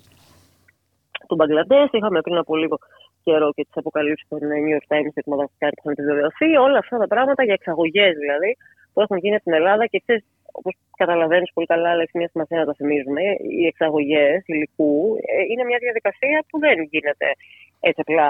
Χρειάζονται άδειες, όλα αυτά τα πράγματα. Χρειάζεται δηλαδή και μια εμπλοκή ε, του κράτους. Αυτά είναι πάρα πολύ σοβαρά πράγματα, τα οποία δεν επιμένω ότι δεν περνάνε απαρατήρητα και από το διεθνές περιβάλλον. Γιατί το υπογραμμίζω, γιατί αυτό ξέρουμε ότι είναι κάτι που απασχολεί την ε, κάθε κυβέρνηση και πρέπει να τα απασχολεί για λόγους που όλοι τώρα φανταζόμαστε και δεν χρειάζεται να, να λύσουμε. Και για έναν άλλο λόγο που αφορά τα τρέχοντα, ότι είναι μειοπικό να πιστεύεις ότι μπορεί να ελεγχθεί ο ρυθμός των αποκαλύψεων εγχωρίως. Δεν νομίζω αυτή τη στιγμή ότι αυτό το πράγμα μπορεί να σταματήσει. Καταρχάς, η πόρτα που έχει ανοίξει μέσα από την ΑΔΑΗ και το γεγονός ότι ο πρόεδρος της επιμένει ε, πάρα πολύ στο έργο του και έχει συστήσει μάλιστα και μια ομάδα πριν από λίγο καιρό ε, ομάδα ειδικών που θα κάνει τους ελέγχους της εταιρεία. Και έχω την εντύπωση ότι δεν, ε, οι αντιδράσεις ε, που ακολούθησαν τη σύσταση της ομάδας δεν είναι τυχαίες. Ότι η ανακοίνωσή του ότι όχι απλώς να συνεχίσει, αλλά φτιάχνει και μια ομάδα ειδικών για να εντατικοποιήσει όλο αυτό το πράγμα. Έχω την αίσθηση ότι ενόχλησε αρκετά. Ναι. Δεν νομίζω λοιπόν ότι θα σταματήσει. Επίσης υπάρχει και το ζήτημα και του εξωτερικού ακριβώς, των ερευνών και όλων αυτών που γίνεται από το εξωτερικό, είναι ένα θέμα το οποίο απασχολεί. Έτσι. Επίκειται όμως και μερική Προφανώς. αλλαγή της της σύνθεσης της ΑΔΑΕ. Αυτό είναι ένα, το, το επόμενο βήμα που θα πρέπει να παρακολουθήσουμε πώς θα πάει.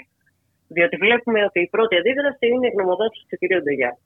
Εδώ πρέπει να δούμε τι συνέχεια θα έχει αυτό το πράγμα.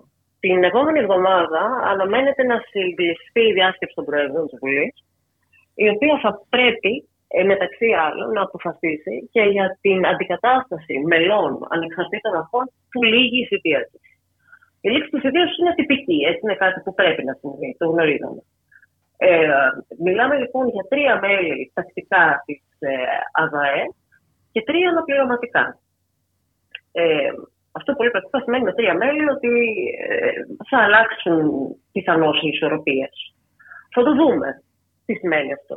Καταρχά, έχει μια σημασία να δούμε ποια είναι τα μέλη που θα προτείνει η κυβέρνηση και να θυμηθούμε ότι τα μέλη θα τα προτείνει η κυβέρνηση.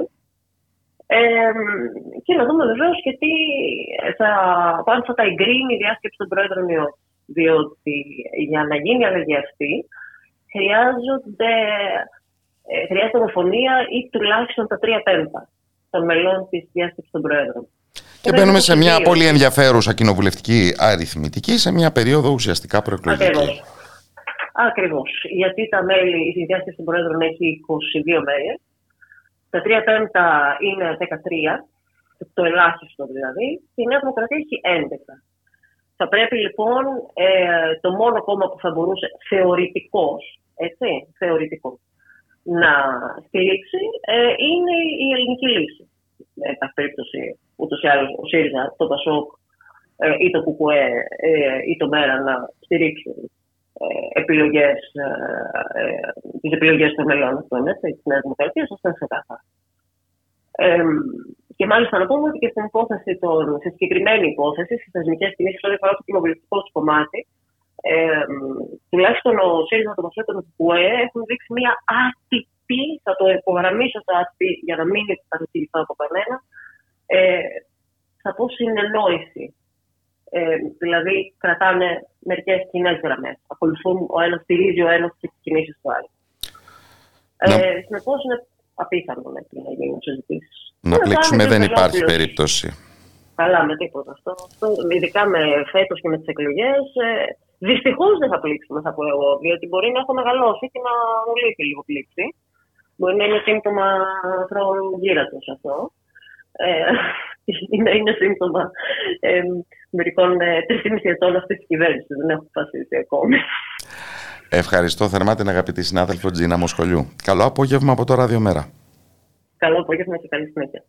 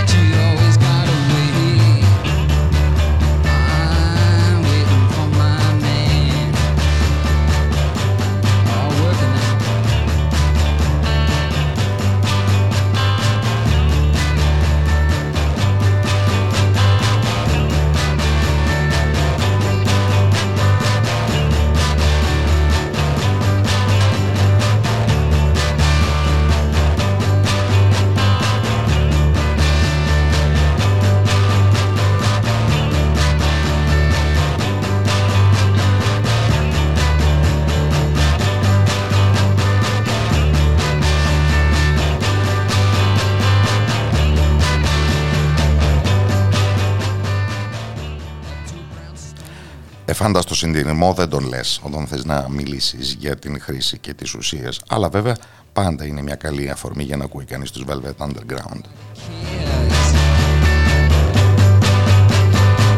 He's got the works. Γιατί ακούσαμε με την ε, λήξη του 2022 απολογισμούς διαφόρων ειδών για την ε, περασμένη χρονιά.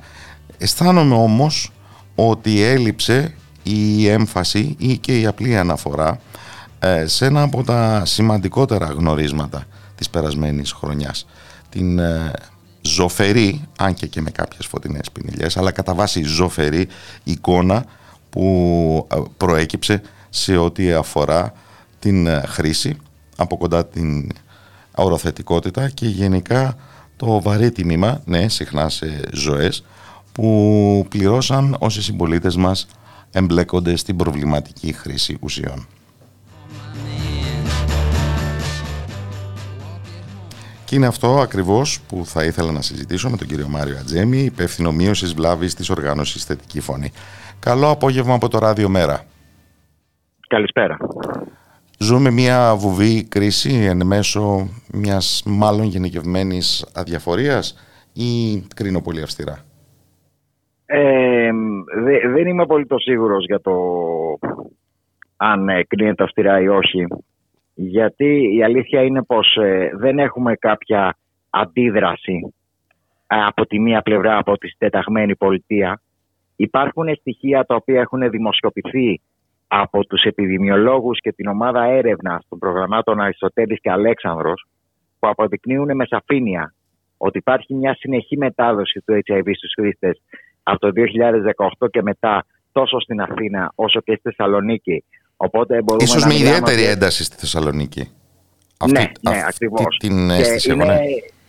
και είναι ας πούμε κάπως ε, περίεργο να επαναλαμβάνεται το ίδιο έργο που ζήσαμε πριν από κάποια χρόνια με την επιδημική έξαρση στην Αθήνα μεταξύ 2011-2013. Είμαι ένας από τους ανθρώπους που ορομετέτρεψαν τότε ε, και ένας από τους επιζήσαντες μπορώ να πω γιατί χάσαμε πάρα πολύ κόσμο στην πορεία για διάφορους λόγους από εκείνη τη φουνιά των ε, χρηστών που ε, ορομετέτρεψε. Ε, το, το, το χειρότερο από όλα σε όλα αυτά τα στοιχεία είναι ότι υπάρχουν και ε, αποδεικνύεται μια τεράστια, ένα τεράστιο ποσοστό θνησιμότητας στο συγκεκριμένο πληθυσμό που δεν είναι μόνο από HIV το οποίο δεν, ε, δεν γίνεται treated, δεν αντιμετωπίζεται ε, φαρμακευτικά, θεραπευτικά. Υπάρχει στο κάδρο η υπερβολική δόση, υπάρχουν οι περικαρδίτιδες, η καρκίνη στο σηκώτη από untreated υπατήτηδα σε είναι ένα ζωφερό σκηνικό. Ε, προκύπτουν κάποια ερωτήματα, ε, κύριε Ράπη, αν μου επιτρέπετε Ναι, να ναι, πω. ναι. Ε, προκύπτει το ερώτημα πώς είναι δυνατόν σε μια χώρα που υπάρχει δωρεάν διαθέσιμη αντιρετροϊκή αγωγή για το HIV, δωρεάν διαθέσιμα φάρμακα για την υπατήτηδα σε ιδιαίτερα δραστικά, όπου την εκριζώνουν, τη θεραπεύουν πλέον, δεν είναι σαν τις παλιές θεραπείες της interferonης. Προκύπτει λοιπόν το ερώτημα, ενώ, ενώ τα έχουμε αυτά δωρεάν και διαθέσιμα, ενώ έχουμε δωρεάν και διαθέσιμη θεραπεία υποκατάστασης με μεθαδόνη και βουφενοθήνη, πώς γίνεται ο κόσμος να πεθαίνει; Άρα Πώς δεν γίνεται έχουμε αυτό; μια ιατρική έκτακτη συνθήκη, έχουμε κάτι άλλο. Ναι, Κοινωνικά Θα μπορούσαμε οριζόμενο. να πούμε- Ακριβώς, ακριβώς. Οπότε η δικιά μας απάντηση είναι ότι υπάρχει ένα τεράστιο στίγμα που συνοδεύει αυτό τον πληθυσμό και λειτουργεί αποτρεπτικά και το βλέπω αυτό κάθε μέρα στη δουλειά μου στο να διασυνδεθεί όχι μόνο με τις μονάδες λοιμόξεων για το HIV αλλά με οποιαδήποτε υπηρεσία υγείας, με οποιαδήποτε προνοιακή επίσης υπηρεσία. Είναι ένας πληθυσμός ο οποίος είναι ως ένα μεγάλο βαθμό παρατημένος στην τύχη του ε, ο οποίος με, κα- για κανένα λόγο δεν μπορεί να βρει τη δίωδο να διασυνδεθεί με απλές, με απλές υπηρεσίες που βελτιώνουν τη ζωή του ή που τον κρατάνε στη ζωή. Από την άλλη, για να μην τα μαυρίζουμε όλα, έχουν γίνει κάποια σημαντικά βήματα στο πεδίο της μείωσης βλάβης, γιατί για αυτό το πράγμα μιλάμε. Ε, όταν μιλάμε για υγειονομική κρίση, όταν μιλάμε για θανάτους, όταν μιλάμε για υπερδοστολογία. Έχουν γίνει κάποια σημαντικά βήματα. Έχει δείξει καλά αντανακλαστικά όκανα, έχει ανοίξει ένας χώρος επιτηρούμενης χρήσης. Υπάρχουν δύο ξενώνες, ένας ξενώνας μάλλον για άστεγους χρήστες του Δήμου του ΟΚΑΝΑ και του ΚΕΘΕΑ και το υπνοτήριο του ΟΚΑΝΑ. Δηλαδή υπάρχουν δομές που δεν είχαμε πιο πριν. Ε, και μας λύνουν τα Ναι, χέρια. να επιμείνουμε και Για στο να θέμα της αστεγίας γιατί ο συνδυασμός της ε, με την ε, χρήση ε, οδηγεί πραγματικά στα πιο μεγάλα βάθη ας πούμε της ε, Ναι, είναι, ανθρώπινης είναι κάτι δοκιμασίας. είναι κάτι εκρηκτικό. Ε, το θυμάμαι και σαν χρήστη στους δρόμους. Ε, οι, οι άστεγοι χρήστες ε, και, και ειδικά και κάποιες υποκατηγορίες ε, ας πούμε όπως οι γυναίκες που είχαν να αντιμετωπίσουν ε, και το να είναι αδιάθετες, να έχουν περίοδο και να είναι άστεγες και να πρέπει να βρούνε και τη δόση τους όπως είναι οι μετανάστες πρόσφυγες χωρίς νομιμοποιητικά έγγραφα που είναι στο έλεος ε, της αστυνομίας ανά πάσα στιγμή οι άνθρωποι που βρίσκονται σε κατάσταση δρόμου γενικώς, αλλά και ειδικότερα και αυτές οι κατηγορίες που αναφέρω, είναι σε. Δεν- Δεν έχεις τίποτα. Όταν δεν έχεις νομοποιητικά έγγραφα, δεν έχεις τίποτα. Όταν είσαι στο έλεος των καιρικών συνθήκων, ε, δεν μπορεί κάποιος να περιμένει από σένα ότι θα διασυνδεθεί εύκολα με κάποιο είδους υπηρεσία. Ε, τα πράγματα δεν είναι. ε, Με, με γυμνό μάτι βλέπει κάποιος το τι συμβαίνει στους δρόμους της Αθήνας. Και επαναλαμβάνω, έχουν γίνει κάποια πολύ σημαντικά βήματα. Κατά τη δικιά μας ε, εκτίμηση στη θετική φωνή, αλλά και από πολλές οργανώσεις του πεδίου και από ανθρώπους που έχουν τη βιωμένη εμπειρία της χρήσης, αυτό που βλέπουμε εμείς είναι ότι πρώτα απ' όλα λείπει πάρα πολύ η ναλοξόνη, το αντίδοτο στην υπερβολική δόση. Είναι χαρακτηρισμένη ως γιατρική πράξη, έχει γίνει μια τροποποίηση του νόμου και μπορεί πλέον να διατίθεται και από τα street work, τις ομάδες εργασίας στον δρόμο δηλαδή, των κρατικά αναγνωρισμένων όμως οργανισμών για την, ε, για την εξάρτηση. Η ναλοξόνη δυστυχώς δεν έχει περάσει ακόμα στα χέρια της ίδιας της θυγόμενης κοινότητας. Στους χρήστες και στις οικογένειές τους και στους φίλους τους, όπως και στους οργανώσεις του πεδίου όπως είναι η θετική φωνή, για να μπορεί να σώζει ζωές όπως κάνει σε τόσες χώρες της Ευρώπης, στις Ηνωμένες Πολιτείες και στον Καναδά. Προς τι αυτό το φρένο, ουσιαστικά μιλάμε για το στίγμα υπό άλλη μορφή; Είναι μια... Είναι πολύπλοκο το να το συζητήσουμε αυτή τη στιγμή. Ειλικρινά, εγώ δεν μπορώ να καταλάβω για ποιο λόγο. Δεν, δεν βρίσκω κάποια λογική εξήγηση. Για ποιο λόγο ένα λοξόνι δεν έχει αποχαρακτηριστεί από γιατρική πράξη και δεν έχει περάσει στα χέρια της θυγόμενης κοινότητας. Όταν αυτό συμβαίνει κατά κόρον με ευεργετικά αποτελέσματα σε άλλες χώρες που έχουν τεράστιο θέμα επίσης, όπως είναι οι Ηνωμένες Πολιτείες, όπως είναι ο Καναδάς, όπως είναι χώρες της Ευρώπης. Δεν μπορώ να το καταλάβω. Είμαι αισιόδοξος πάντως ότι μέσα στο 2023 η ναλοξόνη θα, θα αποχαρακτηριστεί και θα περάσει ε, στα χέρια που πρέπει. Ένα, ένα, άλλο, ένα άλλο πράγμα που βλέπω, το οποίο είναι μια τεράστια τρύπα. Υπάρχει ένα χάσμα μεταξύ της θυγόμενης ε, κοινότητας και του συστήματος υγείας, αυτό που είπαμε πιο πριν. Αυτό το χάσμα μπορεί να γεφυρωθεί μόνο από τις οργανώσεις βάσης του πεδίου, από ομότιμους δηλαδή προς ομότιμους, από ανθρώπους σαν και εμάς που ξέρουμε τη γλώσσα της πιάτσας, που ξέρουμε πραγματικά τα προβλήματα και που θα προσεγγίσουμε τους ανθρώπους μη επικριτικά και θα τους συνοδέψουμε σαν ομότιμη πλοηγή, peer navigation λέγεται αυτό, ε, οπουδήποτε χρειαστεί, ειδικά στις μονάδες ε, ημόξεων. Το τρίτο Μέχρι πράγμα τώρα που- μισό λεπτό να διακόψω Παρακαλώ. γιατί έχω Ναι, ναι. μείνει με μια απορία. Μιλάμε Ναι, ως ναι. εδώ για τα προβλήματα της διασύνδεσης. Ναι.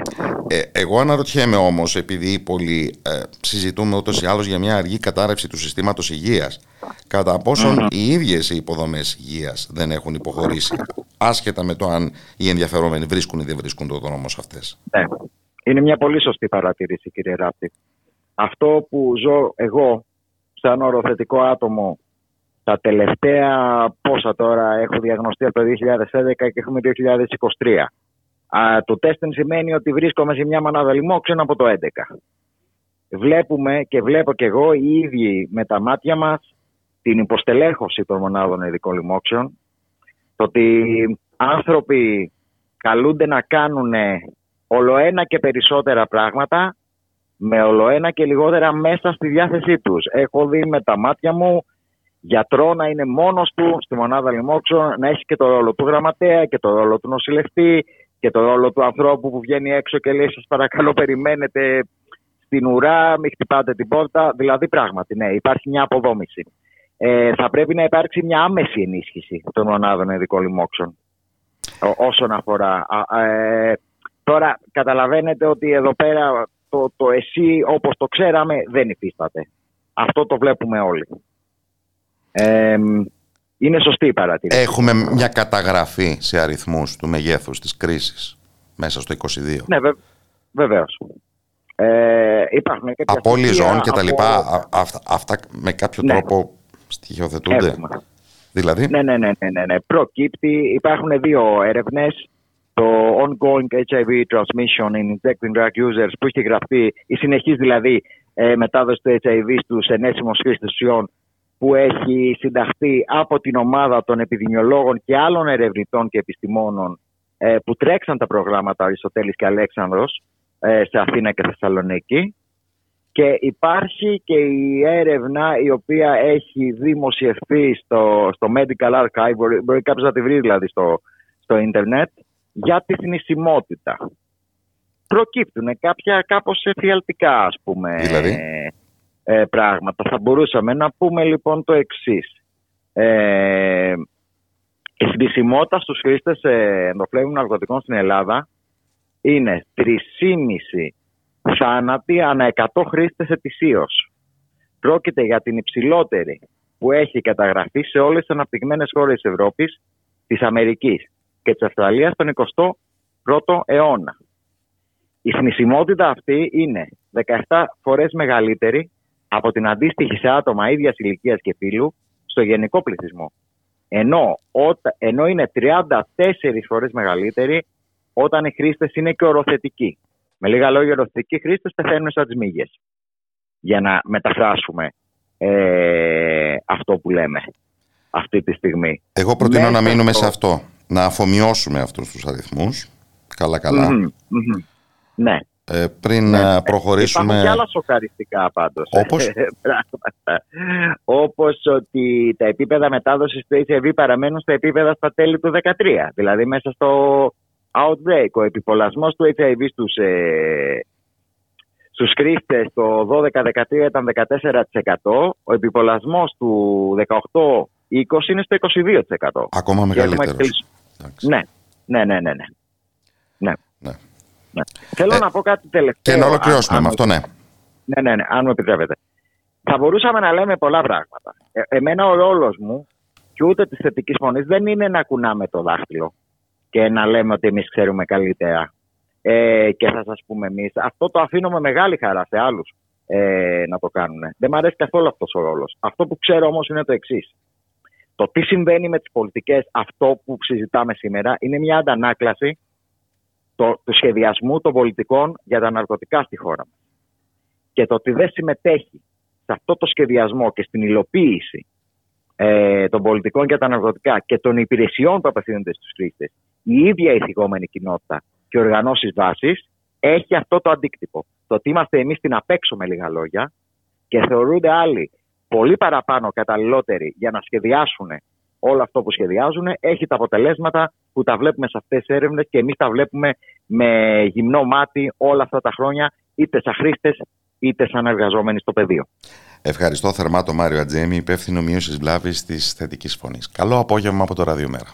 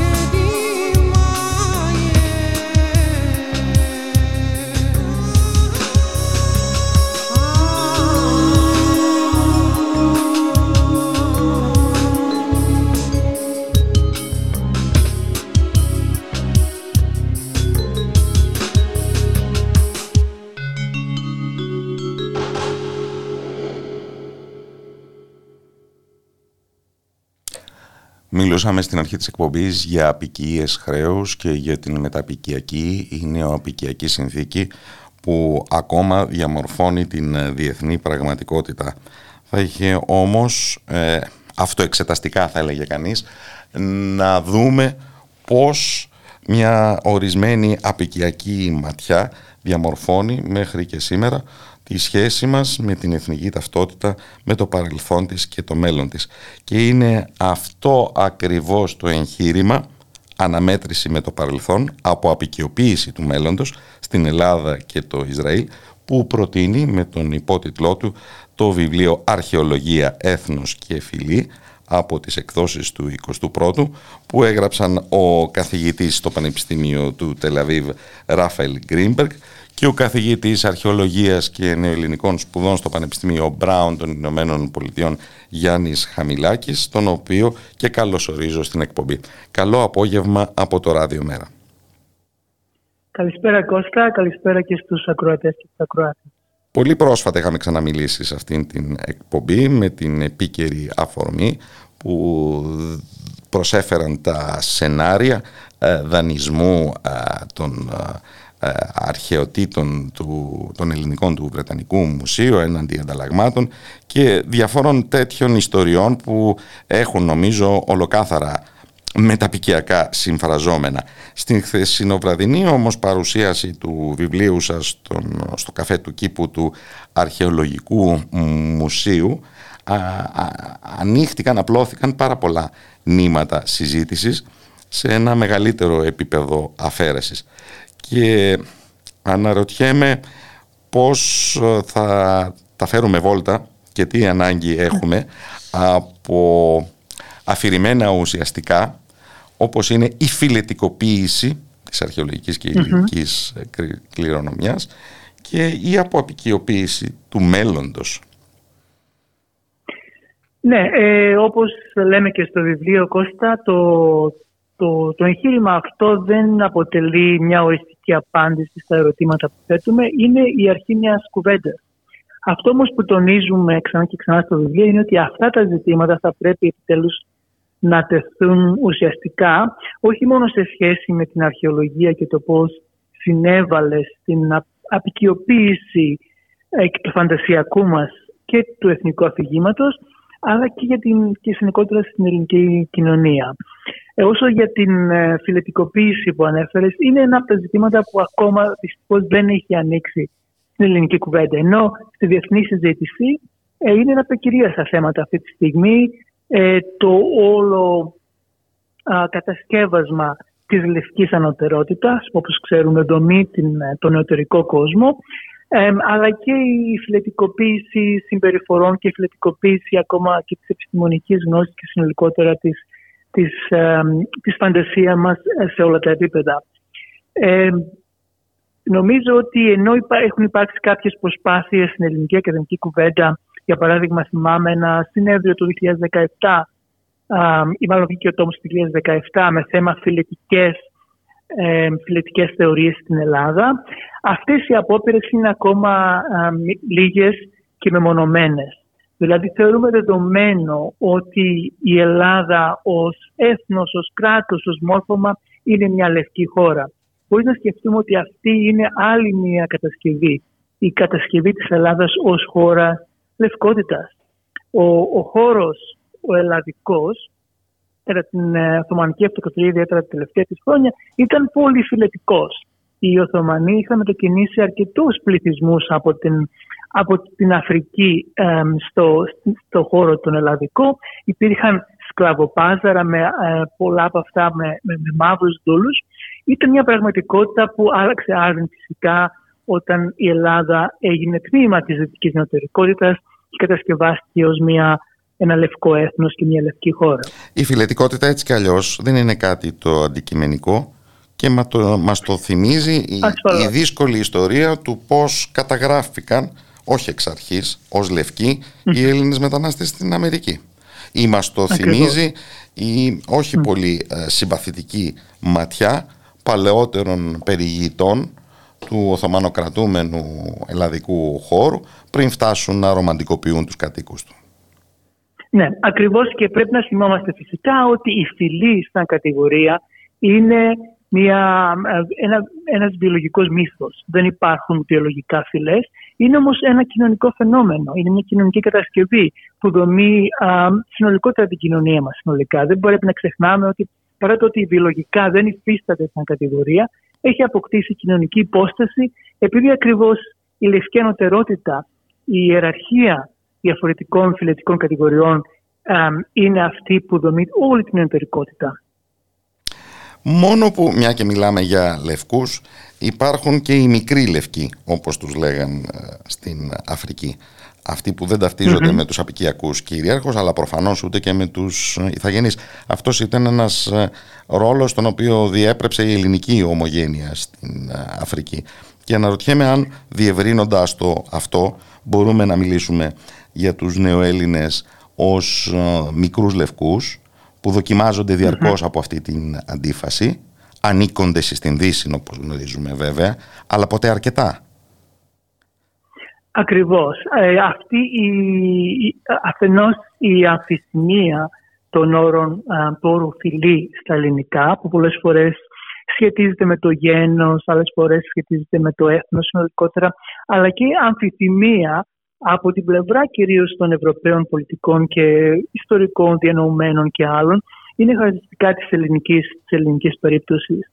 Κάτι που συζητάμε και στο βιβλίο. Συζητάμε και τις δύο χώρες, και την Ελλάδα και το Ισραήλ, ως χώρες αναχώματα, ως ενδιάμεσες χώρες, ανάμεσα στην, στην καρδιά της Δύσης και στον υπόλοιπο κόσμο ή στον παγκόσμιο νότο. Με τον ίδιο τρόπο και οι Έλληνες φαίνεται από τα κείμενα αρκετών δυτικών, ακόμα και των λεγόμενων φιλελλήνων, όπως του Μπάιρον και άλλων, ότι δεν γίνονται αποδεκτοί ως ε, πραγματικά λευκοί, όπως και οι Βόρειοι Ευρωπαίοι. Είναι κάτι ενδιάμεσο, είναι κάτι ανάμεσα. είναι σχεδόν λευκοί, αλλά όχι ακριβώς. Να μεταφράσω τη φράση που χρησιμοποιεί και ο Χαμιλουπά και οι άλλοι, ε, almost ε, white, but not quite.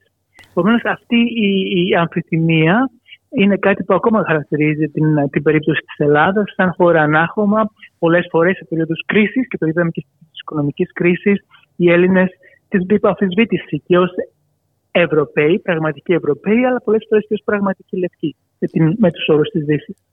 Μόνο που στο βλέμμα των Ευρωπαίων καθρεφτίζεται διαρκώς η νεοελληνική ταυτότητα και αναπροσαρμόζει ε, τα χαρακτηριστικά της κατά το δυνατόν προκειμένου να ανταποκριθεί στην ε, φαντασίωση ενδεχομένως, στην εικόνα εν πάση περιπτώσει που έχει πλαστεί για το τι είναι ελληνισμός και τι είναι και κλασική αρχαιότητα. Οπότε αναρωτιέμαι η αρχαιολογία ειδικά πώς εντάσσεται σε αυτή τη συζήτηση; Η αρχαιολογία εντάσσεται επειδή όπως συζήτηση αυτή, επειδή όπως ξέρουμε η, η κλασική στιγμή, η κλασική κληρονομιά αποτέλεσε το συμβολικό κεφάλαιο πάνω στο οποίο στηρίχθηκε και η δόμηση του, του νεοελληνικού φαινομένου και του ελληνικού κράτους. Ήταν μια συγκεκριμένη ε, κατασκευή φυσικά, α, ξανά δυτική κατασκευή της κλασικής αρχαιότητας, αποστηρωμένη, ξανά λευκή κατασκευή, ε, απο, αποξενώντας την κλασική αρχαιότητα ως φαινόμενο από τις ιστορικές της και γεωγραφικές διαστάσεις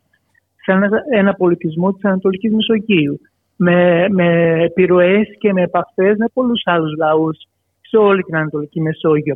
Αυτή λοιπόν η συγκεκριμένη ιστορική, ιστορικά προσδεσμένη κλασική στιγμή εξα, κατασκευάστηκε σαν ένα α, πρώτερο μέλλον της Ευρώπης, σαν κάτι λευκό που, που είναι η χρυσή, η χρυσή εποχή, ο χρυσός αιώνας για όλο το ευρωπαϊκό οικοδόμημα.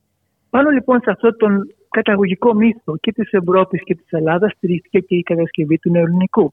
Άρα μας αφορά άμεσα αυτό, αλλά σαν συνέπεια όλου αυτού ε, απο, απεικιοποιήθηκε και η ελληνική περίπτωση, το ελληνικό έθνος κράτος, αλλά και το δικό μας το φαντασιακό. Όπως είπες, ε, βλέπουμε τον εαυτό μας μέσα από τα μάτια του άλλου.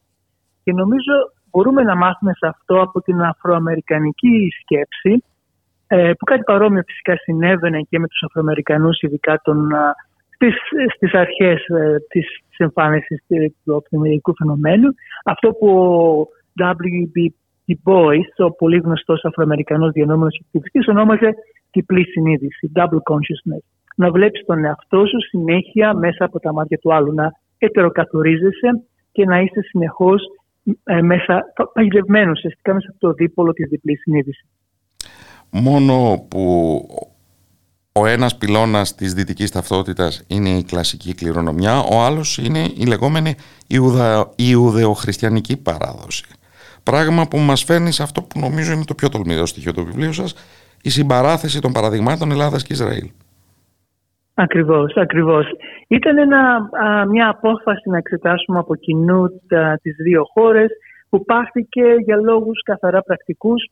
Ο συνάδελφός μου, Ράφε Γκρίνμπεργκ, ήταν ως επισκέπτης καθηγητής στο Πανεπιστήμιο και διδάξαμε από κοινού ένα μάθημα ε, με το ίδιο θέμα, μια συγκριτική ε, θεώρηση των δύο χωρών και της αρχαιολογίας τους ε, μέσα από το πρίσμα της, ε, του εθνικισμού αλλά και της απεικιοκρατίας.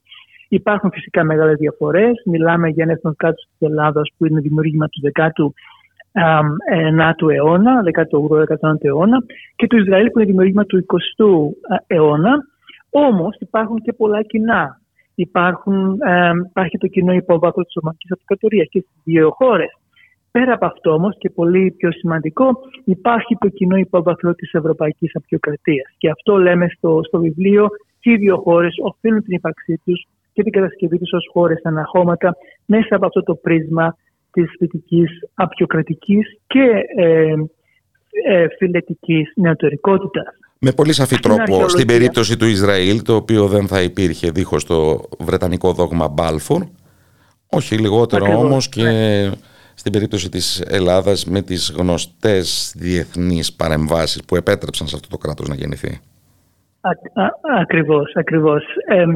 και φυσικά και στις ε, δύο περιπτώσεις έχουμε επίσης φαινόμενα όπως αυτό που ονομάζουμε αποκάθαρση, ε, στην οποία δίνουμε σημασία και όσον αφορά τις πρακτικές ε, απομάκρυνσης και, και εξαφάνισης των ειδικών τεκμηρίων που δεν ανταποκρίνονται στο οικοδόμημα της ε, κλασικής στιγμής για την Ελλάδα. Τι εννοούμε, το, τους μιναρέδες στη Θεσσαλονίκη ή τα μεσαιωνικά και οθωμανικά οικοδομήματα στην Ακρόπολη; Εννοούμε όλα τα άλλα α, υλικά κατάλοιπα που δεν εντάσσονται στο εθνικό αφήγημα και στην, το, το χρυσό αιώνα, στην καταγωγική στιγμή της, της, της εθνικής κληρονομιάς. Στην περίπτωση του Ισραήλ μιλάμε για πολλές άλλες ε, ιστορικές φάσεις, ιδιαίτερα τελευταίες, όπου η παρουσία, το, η αραβική παρουσία και η παρουσία των Παλαιστινίων είναι, είναι πολύ έντονη. Αλλά η αποκάθαρση είναι συνολικότερο φαινόμενο, το βλέπουμε και στη γλώσσα για παράδειγμα, το βλέπουμε και συνολικότερα στην, στην, στην, ε, στο, στην, ε, στην προσπάθεια να, να, να φύγουν από το οπτικό πεδίο και να ξεχαστούν ε, πλευρές της της εθνικής αφήγησης που δεν συμφέρουν το οικοδόμημα της. Ναι, αποκάθαρση και από τους φορείς των ξένων πολιτισμικών στοιχείων. Αν κρίνουμε από το γεγονός ότι το, το, το, το, Ισραήλ υπήρξε χάρη στη λεγόμενη Νάκμπα, την καταστροφή των ναι. Παλαιστινίων και τη μετατροπή mm-hmm. του και η Ελλάδα πήρε τη μορφή της με μια ανταλλαγή πληθυσμών. Ακριβώς. Ε, κάτι που νομίζω όμως είναι σημαντικό να τονίσουμε εδώ είναι ότι δεν θέλουμε, δεν δίνουμε στο βιβλίο την αίσθηση ε, της Ελλάδας και του Ισραήλ ως, ως θύματα της δυτικής απεικρατείας. Γιατί πιστεύουμε ότι οι δύο χώρες μέσα στο πλαίσιο της απικιακής λογικής έχουν φυσικά και, και αυτές τα δικά τους απεικιοκρατικά εγχειρήματα έχουν και η Ελλάδα, πολύ περισσότερο το Ισραήλ όπως ξέρουμε, αλλά και στην περίπτωση της Ελλάδας. Ε, ναι, με το Ισραήλ νομίζω ο παραλληλισμός κάπου σταματάει αν λάβουμε υπόψη μας ότι συγκροτείται βασικά με επικισμό έξωθεν. Ακριβώς. Ακριβώς, έχεις τους, τους, τους επίκους ε, και φυσικά την, τον, τον επικισμό της Παλαιστίνης και την, ε, αυτό που λέμε την, ε, το, το occupation της, της, της ναι. σήμερα με την κατοχή, αλλά και στην περίπτωση της Ελλάδας, αν σκεφτούμε ιστορικά το πώς δημιουργήθηκε το έθνος κράτος και συγκεκριμένα ε, ιστορικά εγχειρήματα, μεταξύ των οποίων και ο Μικρασιατικός πόλεμος, μιλάμε για μια χώρα που έχει τα δικά της απικιακά και πιοκρατικά επεισόδια. Ε, η αρχαιολογία σε αυτά ήταν ιδιαίτερα έντονη. Στο, στο παράδειγμα του, του, του, του πολέμου στη Μικρά Ασία, Όπως ξέρουμε, είχε συγκροτεί μια ολόκληρη αρχαιολογική υπηρεσία που έκανε ανασκαφές, έσκαβε με το στρατό, μερικές φορές έσκαβε και με εχμαλώτους πολέμου στη- στην περίπτωση αυτή. Μια πολεμική αρχαιολογία στα πλαίσια μιας ενός απικιακού και πολύ θα ονόμαζαν και εμπειριαλιστικού πολέμου. Ευχαριστώ θερμά τον καθηγητή αρχαιολογίας στο Πανεπιστήμιο Μπράουν των Ηνωμένων Πολιτειών, Γιάννη Χαμηλάκη. Καλό απόγευμα από το Ραδιομέρα. Ευχαριστώ πολύ και εγώ. Καλό βράδυ.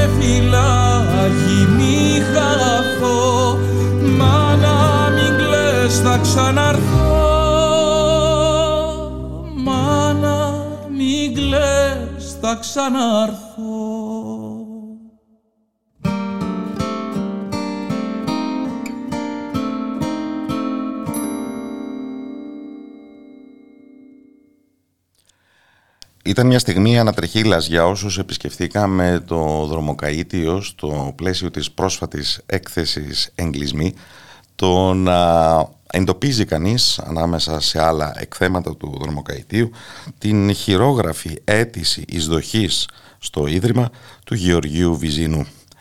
Αλλά ο τόσο σημαντικός αυτός συγγραφέας αποτελεί το αντικείμενο μιας πρόσφατης βιογραφίας φωτισμένης από την ψυχανάλυση που εκδόθηκε από τις εκδόσεις Εκρεμές έχει τον τίτλο «Η Στάς Αθήνας εφάνει παράξενος τύπος» η περίπτωση του Γεωργίου Βυζίνου στο φως της λακανικής ψυχανάλυσης και συγγραφέα τον ψυχοθεραπευτή ψυχαναλυτικής κατεύθυνσης Γιάννη Γραμματόπουλο τον οποίο και καλωσορίζω στην εκπομπή.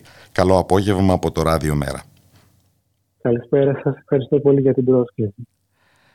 Ε, τι οδήγησε τα ερευνητικά και συγγραφικά σας βήματα στην περίπτωση Βυζινού, ο όγκος του υλικού που έχει συγκεντρωθεί πια μετά από τόσες δεκαετίες έρευνας γι' αυτόν; Αφενός αυτό, αφετέρου αυτό που οδηγεί τον καθένα νομίζω κατά βάθος σε μια τέτοια αναζήτηση, δηλαδή η προσωπική μου σχέση με το Βυζίνο. Ναι, ο Βυζινός είναι ένα έργο ε, Βεβαίως. που δεν ανάγεται, δεν εξαντλείται σε μια βιογραφία.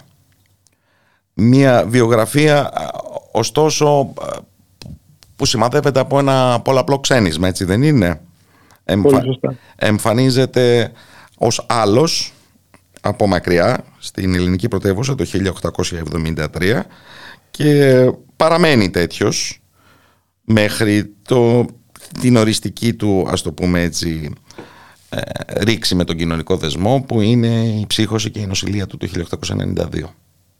Πολύ σωστά. Είναι ένας άλλος ε, και ενοχλητικός άλλος. Γιατί ενοχλητικός; Ε, γιατί ε, είναι καθόλου παράξενος. Είναι παράξενος, δεν ταιριάζει στο πλαίσιο σε τίποτα. Στο, στο λόγο του, στην εμφάνισή του, σε αυτό που, σε αυτό που εκπροσωπεί κυρίως για την αθηναϊκή κοινωνία του τέλους του 19ου αιώνα. Ο Βυζινός είναι ένας δημιουργός του εαυτού του, ας το πούμε έτσι.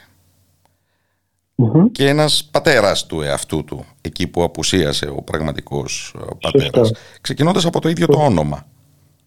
Πολύ σωστά, ναι, ναι, ναι.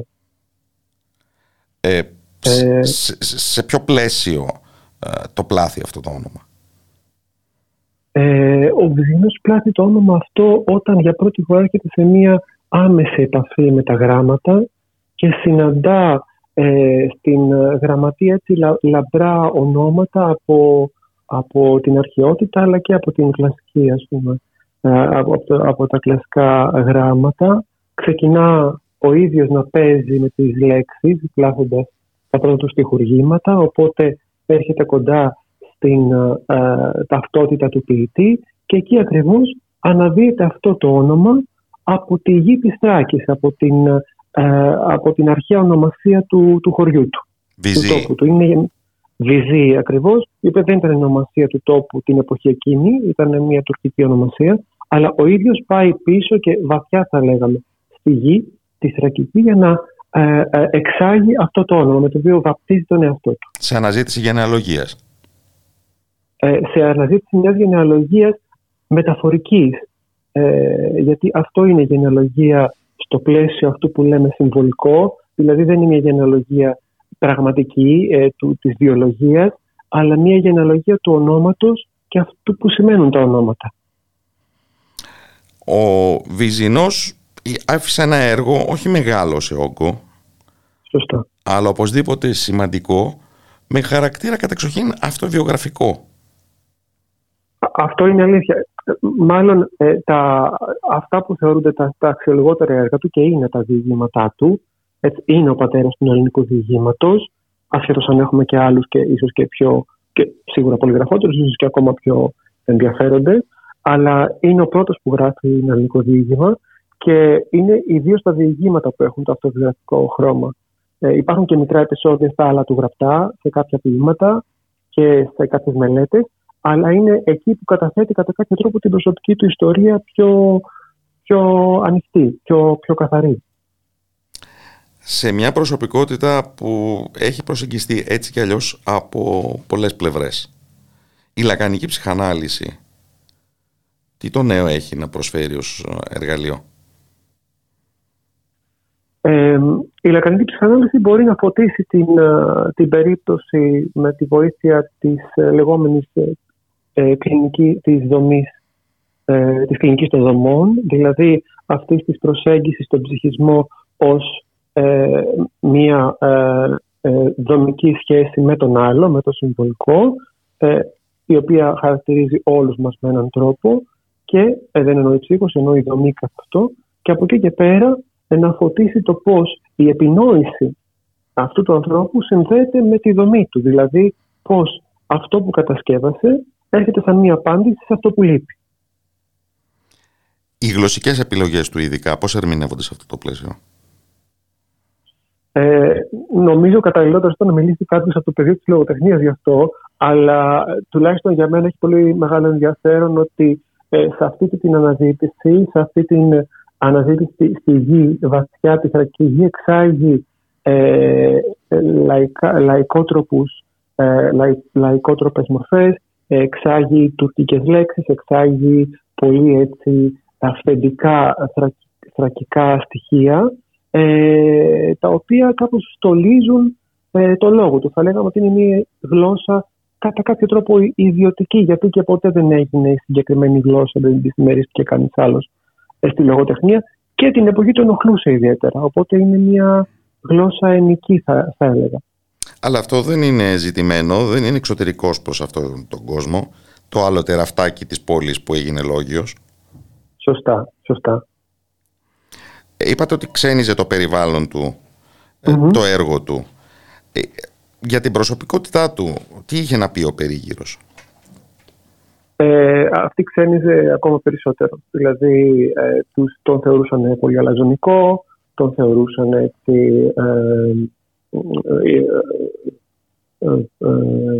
απόμακρο, τον θεωρούσαν ότι ήταν επιδειξιομανής, ότι ήταν έτσι ε, μιλούσε εκ του ασφαλούς κυρίως, γιατί είχε όντως την, ε, την υποστήριξη των, ε, των κηδεμόνων, των, των πλούσιων ευπόρων ε, της πόλης. Οπότε τον βλέπανε με, σαν κάποιον ο οποίος ήταν έτσι αλαζόνας, μιλούσε εκ του ασφαλούς, ήταν κοψευόμενος, και από την άλλη Ανατολή τη. Ε, σαν ένα φραγκολεβαντίνο μπορούμε να πούμε το βλέπανε. Ένα φραγκολεβαντίνο που προερχόταν από την βαθιά φτώχεια και την ορφάνια. Ακριβώς. Ακριβώς.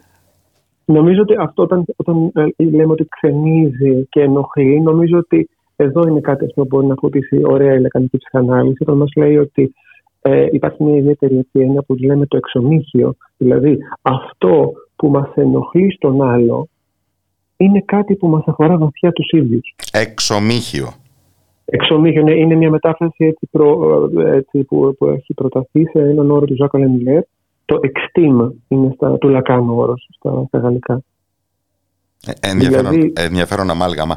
Ο εγκλισμός του, του Βυζίνου πώς ερμηνεύεται στον καιρό του ως νομοτέλεια, ως τι; υπάρχει αυτή η τεράστια μυθοπλασία ε, που, που πυροδοτεί ο εγκλισμός.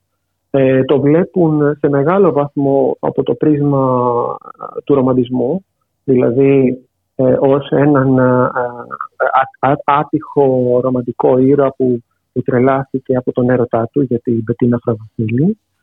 Ε, ακόμη, ακόμη, ακόμη και αξιόλογοι ας πούμε, λογοτέχνες και δημοσιογράφοι της εποχής και ο Ζουρίς, ε, ο, ο, ο Ροίδη, ε, λέει ότι τον οδήγησε εκεί η ασυτεία που του επέβαλε το ελληνικό κράτος με το να μην τον αναγνωρίζει, να μην του δίνει ευκαιρίες να δουλέψει κτλ.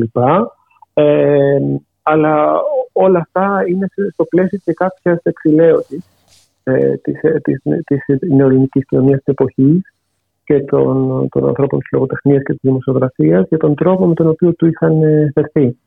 Ε, δηλαδή κάπως τον ανυψώνουν σε ένα λυρικό βάθρο μπαίνοντας στο ψυχιατρίο. Ενώ δεν είναι έτσι τα πράγματα. Γραπτά του εγκλισμού του έχουμε. Φαντάζομαι με τη σημερινή ματιά θα έχει διπλό ενδιαφέρον. Ε, Δυστυχώς γραπτά του δεν έχουμε του εγκλισμού. Έχουμε μαρτυρίες οι οποίες όμως είναι ε, ε, ε χαλκευμένες. Δηλαδή ε, υπάρχει, αν πήγατε στην έκθεση του Δρομοκαΐτιο θα είδατε αυτό το περίφημο απόσπασμα από το φάσμα μου που έχει τον περίφημο στίχο «Μετεβλήθη εντός μου και ο ρυθμός του κόσμου» που είναι ας πούμε το μότο με το οποίο ήταν γνωστός ο Βυζινός στον 20ο αιώνα. Ο Βασιλιάδης, ο βιογράφος και φίλος του που το διέσωσε, μας μετέφερε ότι αυτό το έγραψε μέσα στο δρομοκαίτιο για την Πετίνα. Αυτά είναι παραμύθια, δεν το έγραψε μέσα στο δρομοκαίτιο. Ο άνθρωπος ήταν σε, σε, ας πούμε, σε, σε δύσκολη κατάσταση τότε. Ε, είχε γραφτεί προηγουμένως για άλλη αφορμή, για άλλο πρόσωπο και μέσα στο πλαίσιο αυτής της ρομαντική μυθοπλασία μεταφέρθηκε η εντύπωση ότι ο Βυζινός μέσα στο, μέσα στο έγραφε ποιήση, ότι μπορεί να ήταν και τα καλύτερα έργα του, όλα αυτά είναι, είναι παραμύθια. Ναι, η ψύχωση και, ε, και το άσυλο δεν προσφέρονται πολύ σε εξοραϊσμούς όσο και αν αυτό επιχειρήθηκε. Ακριβώς. Ευχαριστώ θερμά τον ψυχοθεραπευτή Γιάννη Γραμματόπουλο. Σας ευχαριστώ πάρα πολύ για την πρόσκληση και για τη συνομιλία. Καλό απόγευμα από το Ραδιομέρα. Καλό απόγευμα και σε εσάς. Γεια σας. Και καλό απόγευμα σε όλες και όλους εσάς φίλες και φίλοι του Ραδιομέρα από τον Γιώργο Νομικό που ήταν στον ήχο και τον Κώστα Ράπτη που ήταν στα μικρόφωνα. Εμείς θα τα ξαναπούμε την επόμενη Τετάρτη κατά το σύνηθες στις 5 το απόγευμα. Να είστε καλά.